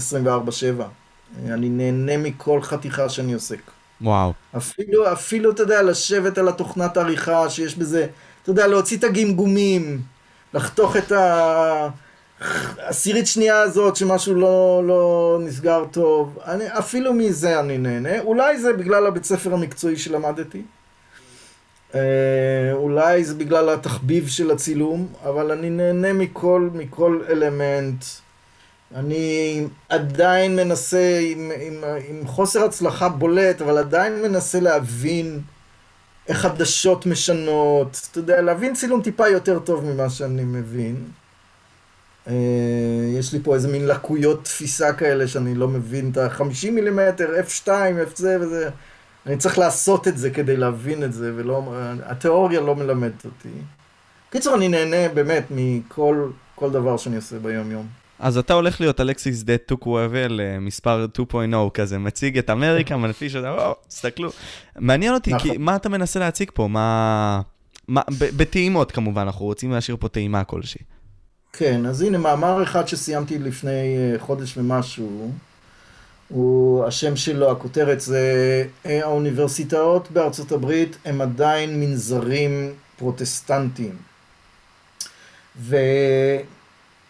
אני מגיע למסקנה הזאת כי המרואיינים שלי, שאני מזכיר לך, 160 מדענים ישראלים שעובדים באקדמיה האמריקאית, לפעמים 40 שנה שם, לפעמים שנתיים, שלוש, מטווח של גילאי 35 עד, אתה יודע, אנשים מבוגרים, בתפקידים שיכולים להיות ראש האקדמיה האמריקאית, כאילו ממש בשפיץ של השפיץ.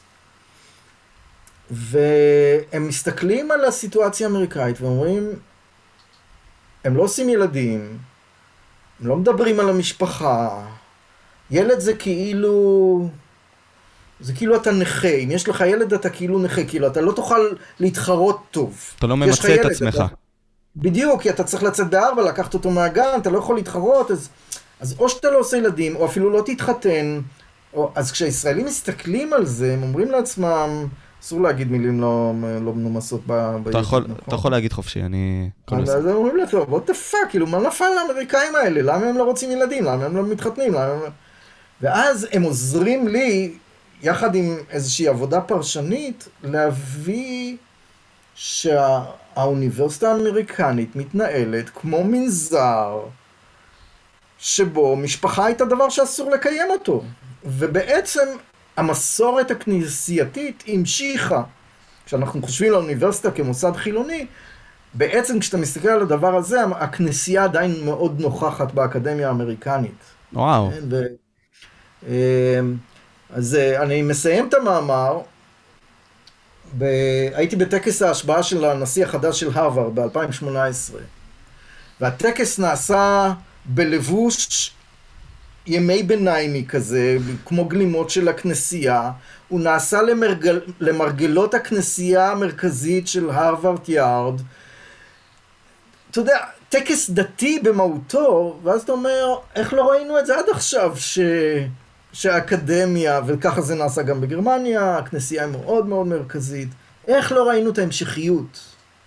של המוסדות הכנסייתיים בתוך האוניברסיטה. אז אני אומר, המאמר הזה מביא לאמריקאים איזה מין הסתכלות כזאת ישראלית שאומרת, וואו, וואו, אתם נורא דתיים באנטי משפחה שלכם. אמ, אז כל מאמר, שוב, המאמר שאני עובד עליו עכשיו, אז הישראלים אומרים לי, תשמע, הגעתי לאמריקה, יש לי חברים מאיראן, יש לי חברים מלבנון, יש לי חברים ממרוקו, יש לי חברים מאיטליה, יש לי חברים מנורבגיה, יש לי חברים... אין לי אף חבר או חברה אמריקנים. עכשיו, כש-160 איש אומרים לך את זה, אין לי אף חבר אמריקני, או אם יש, זה מין חברות כזאת, אה, הלכנו לראות אה, משחק פוטבול ביחד בפאב, כדי שהוא ילמד אותי את החוקים. אינטרסנטי. בדיוק. אז הנורמות של החברות הישראלית שהן נורא אדוקות, נאמנות לחיים, אה, שאתה כל הזמן חושף בעיני החברים שלך את הכאבים שלך ואת החולשות שלך ואת הקשיים שלך. באמריקה לחשוף חולשות, השתגעת, יחשבו שאתה לא טוב בתחרות. מיד יגידו, ההוא, זהו, נפל מהתחרות. הם כל כך תחרותיים, ש... שהחברים שלהם זה האויבים שלהם. אז אז הם לא, הם לא מאפשרים לאף אחד להיכנס לחיים שלהם. אז אני אומר, רק מבט כזה מבחוץ, מאפשר לשים מראה מאוד לא סימפטית מול האמריקנים, ובעצם, עכשיו אני כותב מאמר מאמר, אז אתה יודע, זה, אני כותב את זה ל, ל, לסוציולוגים, לאנשי חינוך, כן, המאמר הבא שלי זה הסטודנט האמריקני, מעיניים ישראליות. כמה הוא קונפורמי, כמה הוא לא יצירתי, כמה הוא שמרן, כמה הוא politically correct. עכשיו, האמריקאי לא יחשוב ככה, הפרופסור האמריקאי, הוא, כי הוא בתוך האקווריום, הוא חלק מהדגים. הישראלי מגיע מבחוץ ואומר, מה הולך פה בברקלי? הם השתגעו? מה? אי אפשר לדבר פה, הם, הם ילדותיים נורא. קיצור, כל מאמר נוגע איזה נגיעה כזאת, אבל המטרה היא בסוף לעשות ספר פופול, פופולרי, מתוך המאמרים האלה, שייתן This is America, לא כמו צ'יילדיש גמבינו, אבל כמו יובל נוח הררי, שייתן סיפור נורא מעניין להבנת אמריקה בדרך שאנחנו לא רגילים להבין אותה. וואו, אתה יודע, קודם כל אני הראשון שיקרא את הספר, אם, אם תהיה האפשרות, ל, ל, באמת, רציני איתך ואני אסביר גם למה. ראיינתי אנשים בישראל, מלא, 40 רעיונות שעוד לא יצאו, כי אני עובד עליהם תכף. ויצא לי אותו outcome, האומנם לא בהסתכלות הזאתי, אבל כולם מהונדסים, כלומר, האנשים, בגלל שהם נעשים כמו בסופר, כמו עוד מוצר, הם, הם, הם עושים את העבודה שלהם, את that's it. כלומר, הם ממלאים את מה שהצרכן צריך, את that's it. אז הרבה מאוד מהם אומרים לי, תשמע, אה, זה שאני משפחה זה הכל טוב ויפה, אבל אני עם איירפודס. כלומר, יש לי איירפודס אחד לפחות בשביל להשכיל תוך כדי. כלומר, אנחנו מאבדים מהתמימות שהייתה, ואנחנו מהנדסים את עצמנו ככה שאנחנו נהיה over פרודקטיביים, שנהיה הכי טוב שאנחנו יכולים להיות, ו therefore מזניחים את התמימות והיופי שפעם היו. ואני מסתכל על זה מאחור, כי גם אני קורא וגם אני רואה את התהליכים איך הם באים, לפחות מההסתכלות שלי, ורואה שאנשים עצמם הם מהונדסים, מעובדים, ולא באמת, הם מכונות יותר מאשר אנשים. אוקיי, okay, אז אני הייתי אומר לך, קודם כל יש לך את הסוציולוג בתוכך. ודבר שני, הם לא מתוכנת, מתוכנתים על ידי התרבות. ברור. זה, זה, זה התרבות, היא שמתכנתת אותנו. אמ, סתם, השבוע לימדתי איזה אמ, מושג שנקרא טראומה קולקטיבית, או טראומה תרבותית. וכדי להמחיש לסטודנטים, השמעתי שיר שנהוג להשמיע ביום השואה. שאלתי את הסטודנטים, מה אתם מרגישים? ואז כולם אמרו לי, קצת מתרגשים עכשיו, קצת עצובים עכשיו, קצת אה, אולי אה, דמעה בקצה העין, קצת... אה, אמרתי להם, זה התכנות שלכם, זה התרבות שלנו, מגיל מאוד צעיר, אתם שומעים את השיר הזה, טקס אחרי טקס, שנה אחרי שנה, ואמרתי להם, אתם בסופו של דבר אתם כמו בובה על חוט שמופעלת על ידי ימי הזיכרון, בקיצור, על ידי התרבות שלנו. אז לאמריקנים יש את החוטים האלה שמשחקים אותנו, אבל גם אנחנו. התרבות שלנו מפעילה אותנו, למשל, רק להגיד, בקצה, אנחנו קצת חפיפניקים. קצת. ואנחנו מחונכים להיות חפיפניקים.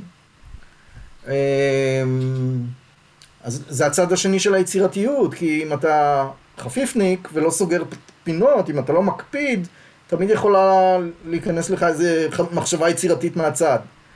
אז אתה יודע, זה שני הצדדים של המטבע, מצד אחד אתה חפיפניק, מצד שני אתה יצירתי. האמריקני מצד אחד הוא נורא נורא מתוכנן, אבל אין לו את הכוח של החדשנות. כן? כי הוא עובד על פי פרוצדורות נורא נורא סדורות. אה, אז העבודה שלי היא להביא את ה... לחשוף את החוטים של התרבות, של התכנות שלנו. אה, ויש מישהו שממש הספר שלו נקרא Software of the Mind, והוא מנתח תרבות, הוא אומר, זה, זה התוכנה שלנו, אנחנו מתוכנתים על ידי התרבות. וכמוהו גם אני חושף את ה-software of the mind של הישראלים, האמריקנים והגרמנים, אלה שלושת התרבויות שאני ממש לעומק עליהן. וואו. סתם, זה אומר ש... ואני אכבד את זמנך, אני, אני, שתי שאלות אחרונות ואנחנו נסיים. אז אנחנו נכנסים למצב שהמין האנושי בסופו של יום, בכדי למצות את עצמו ולסחוט את עצמו, יאבד מהערכיות האמיתית הזאת שלנו, לדעתי. אם זאת, זאת נקודת המוצא בסופו של יום. האם זה באמת ככה? תשמע, עכשיו שאני כותב את המאמר על החברויות באמריקה, ואני קצת אוסף נתונים על חוויית הבדידות, הדיכאון, התאבדויות, תמותה מצריכת יתר של uh, סמים שמשכיחים את הכאב. Uh, החברה הזאת נראית על סף, uh, אתה יודע, אשפוז. Uh, כי היא לוקחת את ה... את ההיגיון הקפיטליסטי ממש עד הקצה, ו... אבל צומחות תופעות נגד לדבר הזה. יש לך היום המון רפואה אלטרנטיבית, יש לך את מה שנקרא תנועת הסלואו, להאיט את הקצב. יש לך המון אפשרויות לחוגים של אה, מדיטציה, אה, פעילויות ספורט, יש לך קבוצות מיט-אפס שמאפשרות ליצור קהילות שלא רק דרך פייסבוק, אלא להיפגש סביב נושאי עניין משותפים לאנשים. אה, קיצור, יש, יש אלטרנטיבות לתחרות המטורפת, ובכלל הייתי אומר, אה, כחוקר תרבות שמשווה ישראל, ארה"ב, גרמניה, ישראל היא נורא שפויה בסך הכל. באיזונים של אה, בין להיות אינדיבידואליסט קיצוני לבין להיות... אמ, צייתן לחברה, אני חושב שישראל נמצאת במקום טוב באמצע, אמ, ואתה לא תמצא את תופעות של הקצה של סמים ואלכוהול ודיכאון, אתה יודע, 60 אחוז מהחברה האמריקנית חשים בודדים, זה לא מספרים שאתה תמצא בישראל. Mm-hmm. ואם תמצא את המספרים האלה, מישהו לא שאל נכון. כי אני מצאתי מספרים שמראים שבישראל יש יותר בדידות מאמריקה, אני אמר, לא... מוגזם. מישהו לא, מישהו לא עשה את הסקר נכון, אולי התהפך לו השאלון. כי זה, זה באמת לא הגיוני, אבל אני מרגיש כן. שאני כן הילד האמריקאי, אתה יודע? יכול להיות. כי אני אגיד לך איך זה מתבטא אצלי. ועם זה נעבור, כאילו, טיפה נרחיב על זה אולי. אני נגיד מתעסק בפודקאסטים. אני בשבועיים שלוש האחרונים עשיתי שתיים שלוש בממוצע ביום. ותוך okay. אוקיי. כדי אני לומד, תוך כדי אני עושה את הדברים שלי. ההורים שלי לא מהווים פקטור מבחינתי. כלומר, אני שם אותם בצד. כי, אתה יודע, אני רוצה למצות את עצמי, אני רוצה, אתה יודע, להגיע למקסימום האפשרי שלי בשביל לחיות חיים טובים, ואתה יודע, מוכרים לי את החלום הזה. אתה יודע, אה, תקריב עכשיו בשביל לקבל בעתיד יותר. ואני חושב, כן. וזה לא רק אני, יש לי הרבה, יש לי לא מעט חברים שהם כאלה. כן. שאני שם לב ברטרוספקט. והחברים, זה לא רק בשביל ההנאה העצמית, כאילו זה גם. וחוץ מזה זהו, כלומר, הנאה עצמית, כזה מדברים, אתה יודע, לשמור על קשר, יכול להיות שזה יעזור לנו בעתיד, אתה יודע, אינטרסים משותפים. אני מרגיש שאני הגעתי למצב הזה. כן, כלומר... אז אני אגיד לך שההערכה שלך כלפי ההורים שלך תבוא מתישהו, כשתהיה עם תואר שלישי, או תהיה כבר סטארט-אפיסט, ואתה תבין שעכשיו שאתה יושב בחדר, פינו לך את הזמן, לא הפריעו לך, אולי נתנו לך אפשרות לרכוש ציוד, נתנו לך את החופש להיות אתה, אוקיי? אה, ילדים אחרים לא מקבלים מההורים שלהם את ההזדמנות הזאת. אני זוכר את אבא שלי, אח שלי הוא אה, יואב יאיר, הוא פרופסור ל... הוא פיזיקאי בדיקן סביבה ב... ברייכמן. Okay? אוקיי? וכשאני הייתי בן עשר והוא היה בן 12, הוא כתב איזה מאמר מדעי בעיתון לנוער על uh, התערבות של uh, חייזרים בכדור הארץ.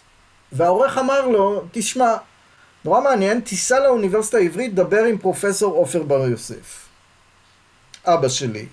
לקח אותנו עם הטרנטה שהיה לנו אז, ונסענו מפתח תקווה לירושלים, להר הצופים. אח שלי נכנס למעבדות של המחלקה לארכיאולוגיה, ישב שעות עם איזה פרופסור, בגיל 12. שאבא שלי, מה הוא עשה? נהג. הוא רק אפשר את זה. אבל האח שלי יצא משם ואמר, זהו, אני סגרתי, אני מדען. זה, זה ברור היה מאותו רגע. אז גם כשאתה לא מרגיש שההורים איכשהו רלוונטיים, אתה אומר, אני, הם בצד, אני... הורים אחרים היו יכולים לשתק אותך, לא לאפשר לך זה, אז חלק מהגדולה של הורים זה לתת את הספייס, כן?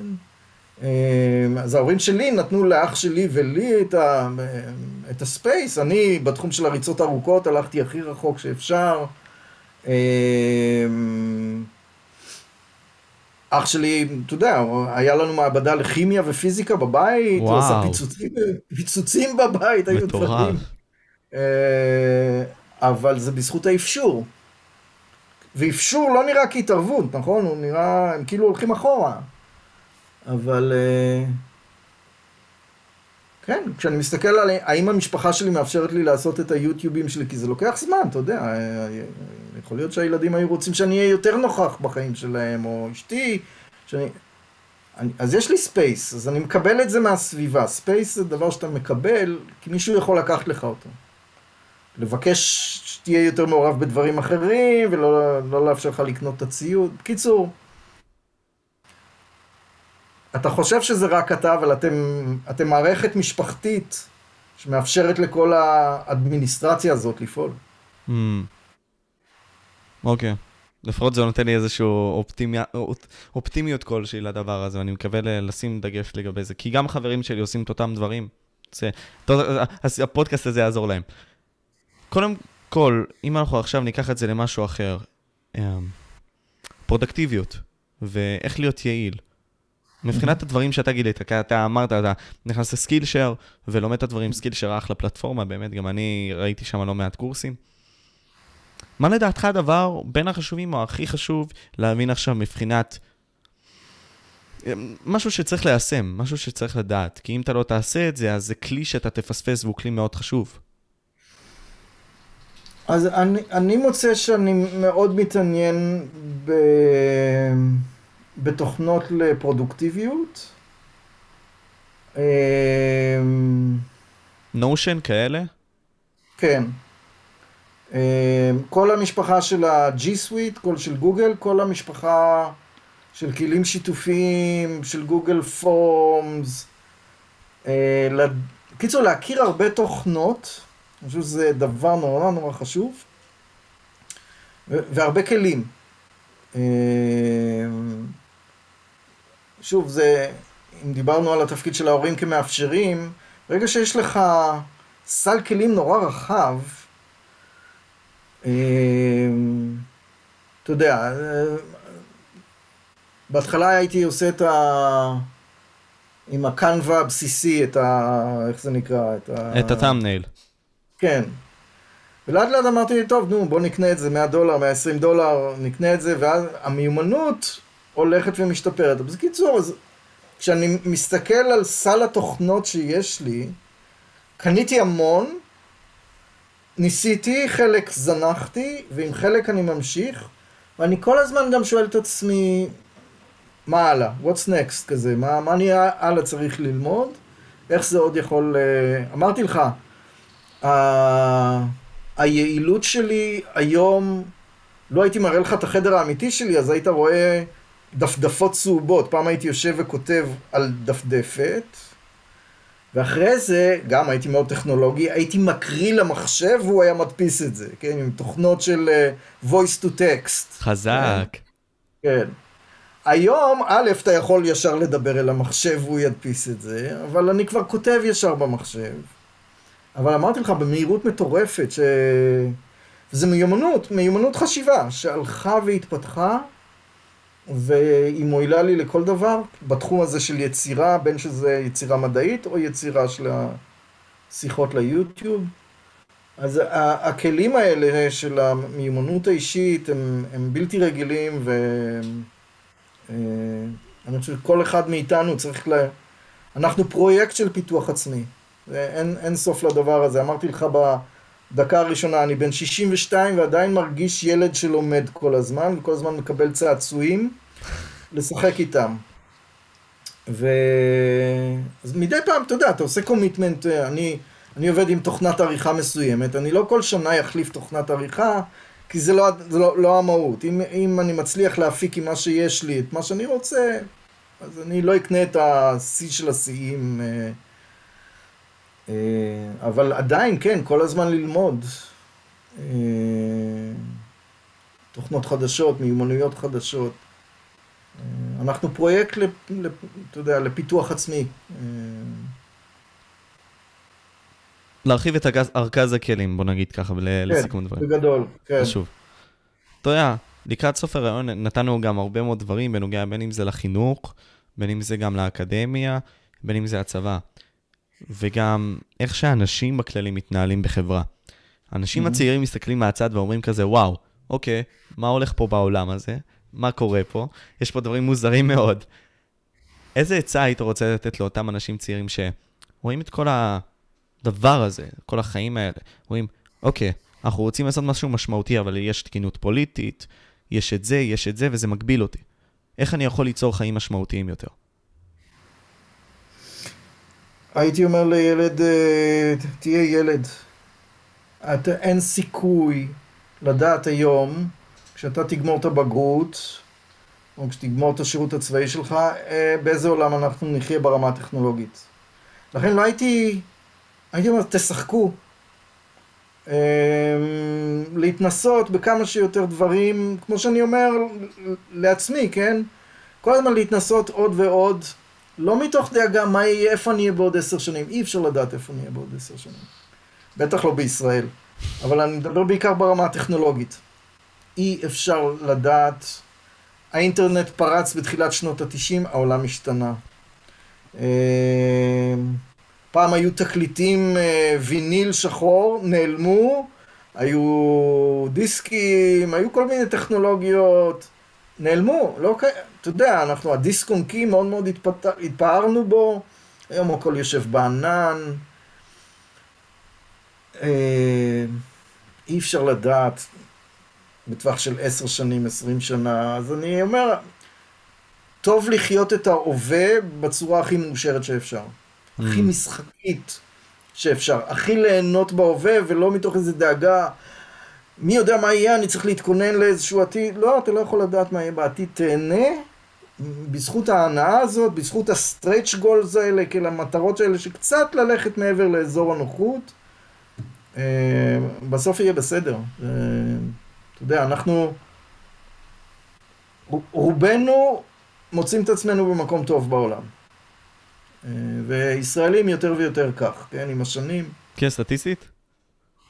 כן, מדינת ישראל עשתה בשלושים שנה האחרונות מהפכה כלכלית אדירה, מי דמיין את הסטארט-אפ, סצנת הסטארט-אפ הישראלית? אפילו כשכתבו את הספר, Start-Up Nation, זה פרימיטיבי לעומת המצב היום. אז אה, איפה נהיה בעוד עשר שנים? אי אפשר לדעת. זה בטוח יהיה יותר טוב, אלא אם אה, האיראנים ינצחו.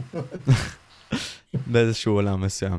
קודם כל, אני רוצה להגיד לך תודה רבה, פרופסור יאיר. התענוג היה, היה לי מאוד כיף איתך קודם כל. אה, מאוד נהניתי מהשיחה, ניסינו להעביר הרבה מאוד דברים. אני בכללי רוצה להגיד, תעקבו אחרי ישראליות, אקדמיה, מדע ותרבות. אתה הולך לשנות את השם לערוץ אולי מתישהו? למתג אותו אולי? אני לא יודע, בזמן האחרון התחלתי להגיד אמת, אקדמיה מדע תרבות, זה מין לוגו כזה, אמת. יפה. אני לא יודע אם זה מה שמשנה, אתה יודע. זה, אני חושב שהתוכן שאני מדבר אותו הוא, הוא הדבר המהותי. וכיוון שאני בן 62, כיוון שאני פרופסור ואני איש אקדמיה, אני חושב שאני... יש לי ליין יצירתי שלי. אתה לא תמצא אותי עושה סרטוני חתולים וכלבים בעוד שנה. זה בטוח. כן. אה, אז אני אומר, אני לא יודע אם אני אשנה את השם, זה לא המהות, המהות היא הנושאים שאני עובד עליהם, האנשים שאני איתם בקשר, יש כאלה שממש בקשר שבועי איתי, מגיבים לי, אם זה על היוטיוב, אם זה בפייסבוק, אם זה במיילים אישיים. אז יש לי פה קהילה שמקשיבה לי, ואני מאוד שמח שהיא הולכת וגדלה לאט לאט. אני מאוד מקנא באלה שהקהילה שלהם גדולה יותר, אבל... Uh... זה יצר לי עולם חדש, ואני נהנה לפסוע בו קדימה אה, ברמה האישית. וואו, אז בכללי ניתן אה, את השאוט-אאוט גם לערוץ שלך, גם, גם לפייסבוק, גם לטוויטר, גם לרשימת תפוצה שלך, אה, ובנוסף לכך לקורס איך להפוך למורה לחיים. כל הדברים האלה, הללו יהיו בטור למטה. אה, יש לך מסר אחרון שאתה רוצה אולי להשאיר לקהל הצופים שלי או שלך שיצפו בפודקאסט הזה?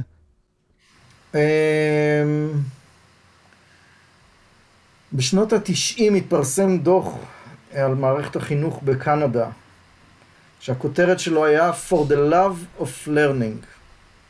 ללמוד מאהבה, לעשות מאהבה, זה הדבר הכי נכון בחיים. שלא היה... קיצור, For the Love of Learning, נדמה לי זו כותרת טובה לשיחה שלנו. וואו, wow, For the Love of Learning. עם זה נסיים. אני הייתי משה וויטוק פודקאסט, וזה היה פרופסור גד יאיר. והיינו פה